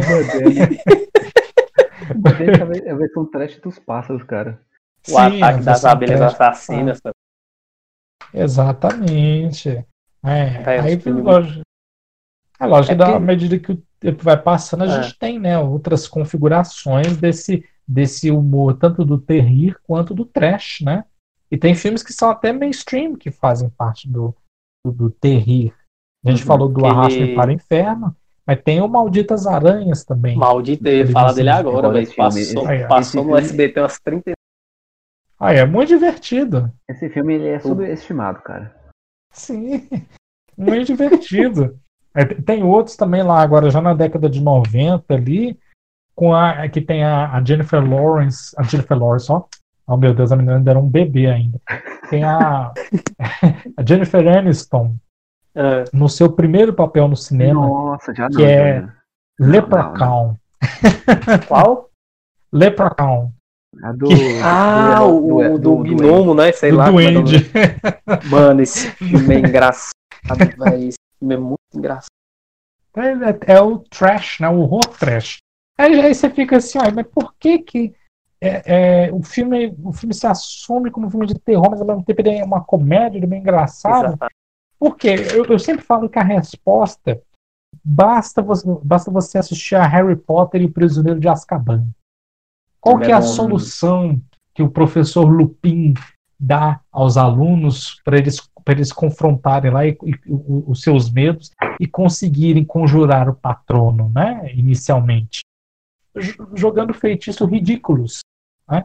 Então, os piores medos que eles têm, né, quando ridicularizados, quando vistos por uma ótica completamente contrária, acabam se tornando engraçados. Porque, no fundo, é isso que eles são. Eles são coisas engraçadas, mas que a gente acaba vendo de uma maneira séria, de uma maneira que nos cause alguns é, é distúrbios emocionais.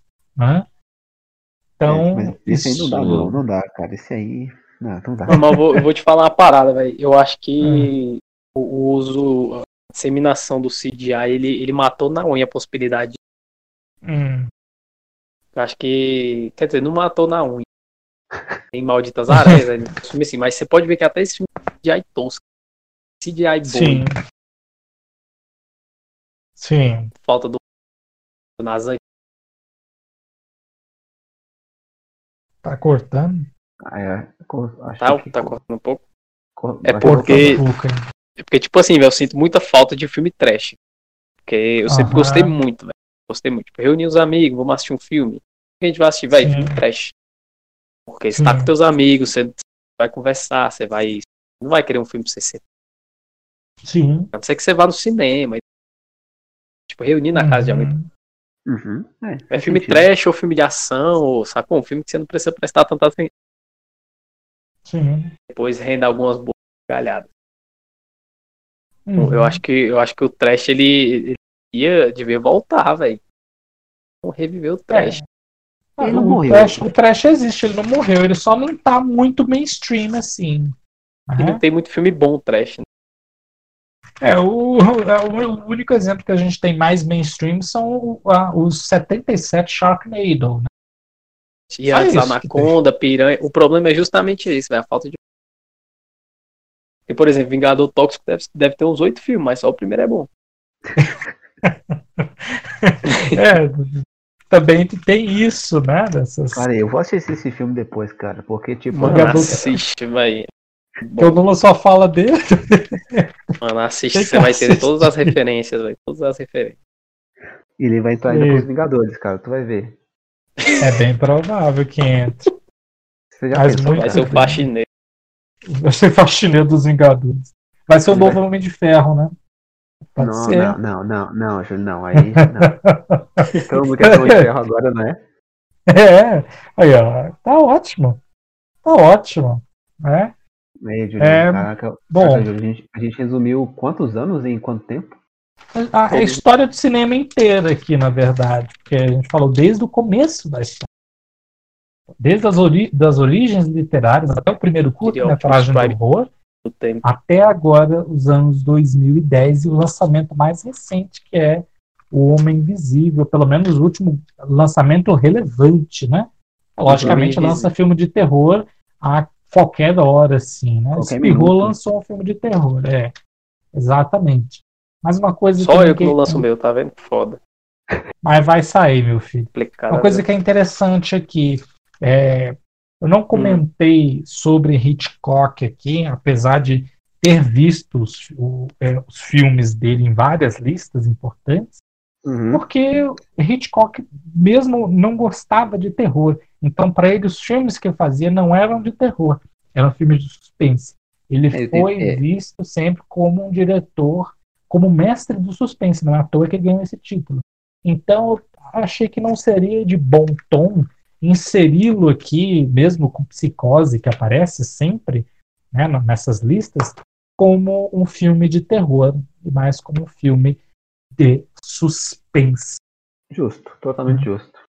É, e, enfim, e, e aquilo, né? O cinema de terror, Ele é bom. ele, ele é um, o mais rico por oferecer uma potência alegórica, né? De representar e de Criativa. dialogar, exatamente criativa, de dialogar com, com a sua época, de dialogar com a sua é, é, o seu público, né? Com a sua geração e tal Uhum. e de, de apelar para essas, para essas angústias humanas que são mais universais, ou então mesmo para alguma coisa que é bastante específica numa cultura, mas que pode ter ali sim um efeito é, é- é prático mais interessante, é, mesmo para um espectador que não conhece nada dessa cultura, porque existe o componente universal ali no meio.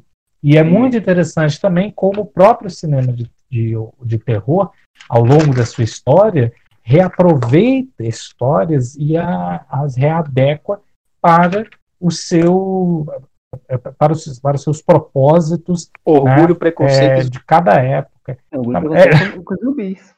É, por exemplo, né? É, outro que eu tinha pensado aqui era o invasão, o invasor, os invasores de corpos, né?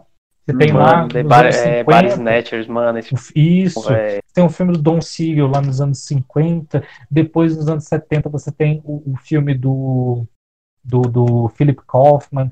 Depois você tem o filme do Abel Ferrari. Cada um deles está falando num contexto diferente. Um fala no contexto da Guerra Fria, o Uhum. outro fala ali 1970 por aí já naquele na questão naquela ressaca cultural que viviam os Estados Unidos na época Sim. e os outros, e o, o último, que é a versão da Abel Ferrara dos anos 90, já vai falar sobre a questão da AIDS. Então, é pelo- claro, no- por baixo dos panos, né? Texto. Mas É, sempre vai falar de alguma coisa interessante, sempre vai é falar de né, alguma Júlio? inquietação humana da época. Isso, isso Hum. é interessante que o cinema de terror, Sim. ele é um dos mais criativos, mais pro, provenientes, assim, mais Sim. prolíficos que, que existe de, de histórias, de criatividade, de reinvenções nele próprio. E Sim. ele ainda é muito mal visto por críticos muito exigentes, muito cults. Então a Sim. gente pode dar aqui a nossa, sei, a finalização ou conclusão de que é um dos Uhum. nossos gêneros favoritos. É um gênero que ele, ele é muito criativo, É muito, Muito- muito, é, é relevante, dotado é de muitas isso, dotado de muitas possibilidades. muito relevante, não é só porque ele trata de temas pesados que ele é- você tem que descartar ele. Ele é um, um, um gênero como outro do cinema que ele tem o que dizer, mas que tem muita porcaria. Por isso que ele, hoje em dia, muita gente vai ouvir esse podcast, pode mudar de opinião ou falar que a gente tá falando aqui besteira, não sei. Vai de cada um. Isso, isso o importante é ter criatividade. E saúde. Especialmente, é, exatamente, criatividade. Então, o importante é ter saúde e criatividade. É assim que o cinema de horror vai para frente, tanto lá fora quanto aqui no Brasil. E só um adendo, um pedido também.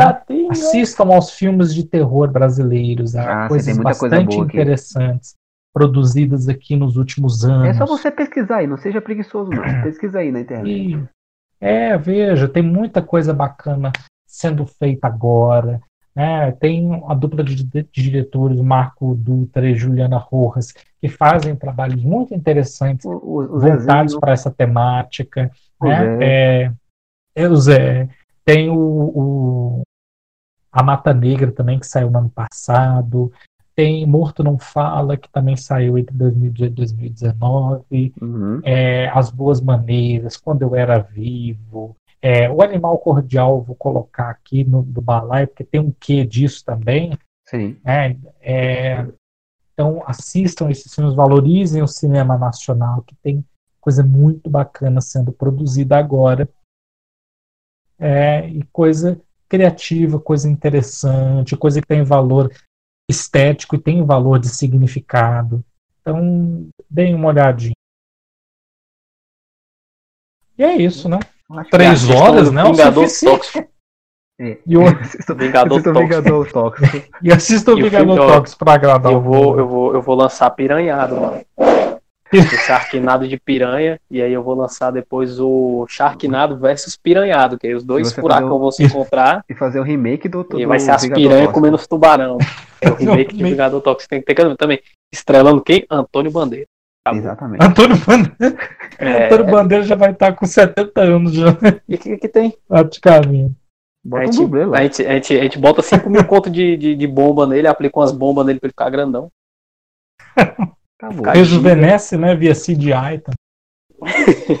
Quando refizeram o Schwarzenegger, a gente refaz o Antônio É. Bandeira. Ele faz Antônio Bandeiras. Sim. Oh, É muito isso, bem, então. né? É Então, isso, assim. eles- É, É isso. É, a um gente- beijo pra todo mundo. um beijo. Obrigado, minha avó, que é uma mulher muito linda, maravilhosa, tá aqui do meu lado. Aí, ó, que E maravilha. se, e se cuidem aí, porque nós estamos aí. Exatamente. Se cuidem. Prove- Isso. Saúde. Um beijo na Comida. mãe, Um beijo na alma. beijo na mãe brasileira. E é nóis. E é isso. É, É, nós estamos aí, né? Nós estamos sem fazer, não. Boa noite, aí. é, estamos aqui porque estamos aqui para o que precisar, né? Pai tá online. Então, pessoal, muito obrigado mesmo pela, pela, pela participação de vocês aqui no meu podcast. E muito obrigado mesmo. Estou muito feliz que vocês tenham é, é, compartilhado todas as experiências de vocês. Então, valeu mesmo, gente. Valeu e Deus abençoe aí. E é isso aí, né? Chama no privado, Dede. Exatamente. Então, é isso, né? Obrigado pelo convite, querido. Obrigado. Aquele abraço. Aquele abraço. Falou e disse. Pode salvar. É porque talvez se não tiver salvado vai ser um desastre. Né? Muito bem, você que escutou agora o podcast, né? O podcast é, Pixel Design Podcast. Essa aí foi uma entrevista que eu fiz com meus grandes amigos Júlio César, Marcos Augusto e Leonardo Leão, amigos aí da Faculdade de Letras. É, eu tô criando esse quadro para entrevistar pessoas assim e eu acho muito legal isso, né? Porque você põe as suas, suas experiências com as experiências dos dos- das pessoas que eu estou entrevistando. Então, se você tiver aí algum negócio, se você tiver alguma ideia, você pode participar no próximo episódio. É, a gente está gravando muito no Discord, caso você não tenha é, no seu, seu aplicativo, no seu celular ou no seu computador, baixe aí a gente conversa aqui no Pixel Design. Você aí na sua casa, eu aqui na, na, na minha. Você fala, eu falo, você me ouve e eu te ouço. Muito obrigado aos participantes e que Deus abençoe gradativamente vocês. Valeu e até o próximo episódio de Pixels Design Podcast. E vejam o nosso canal lá.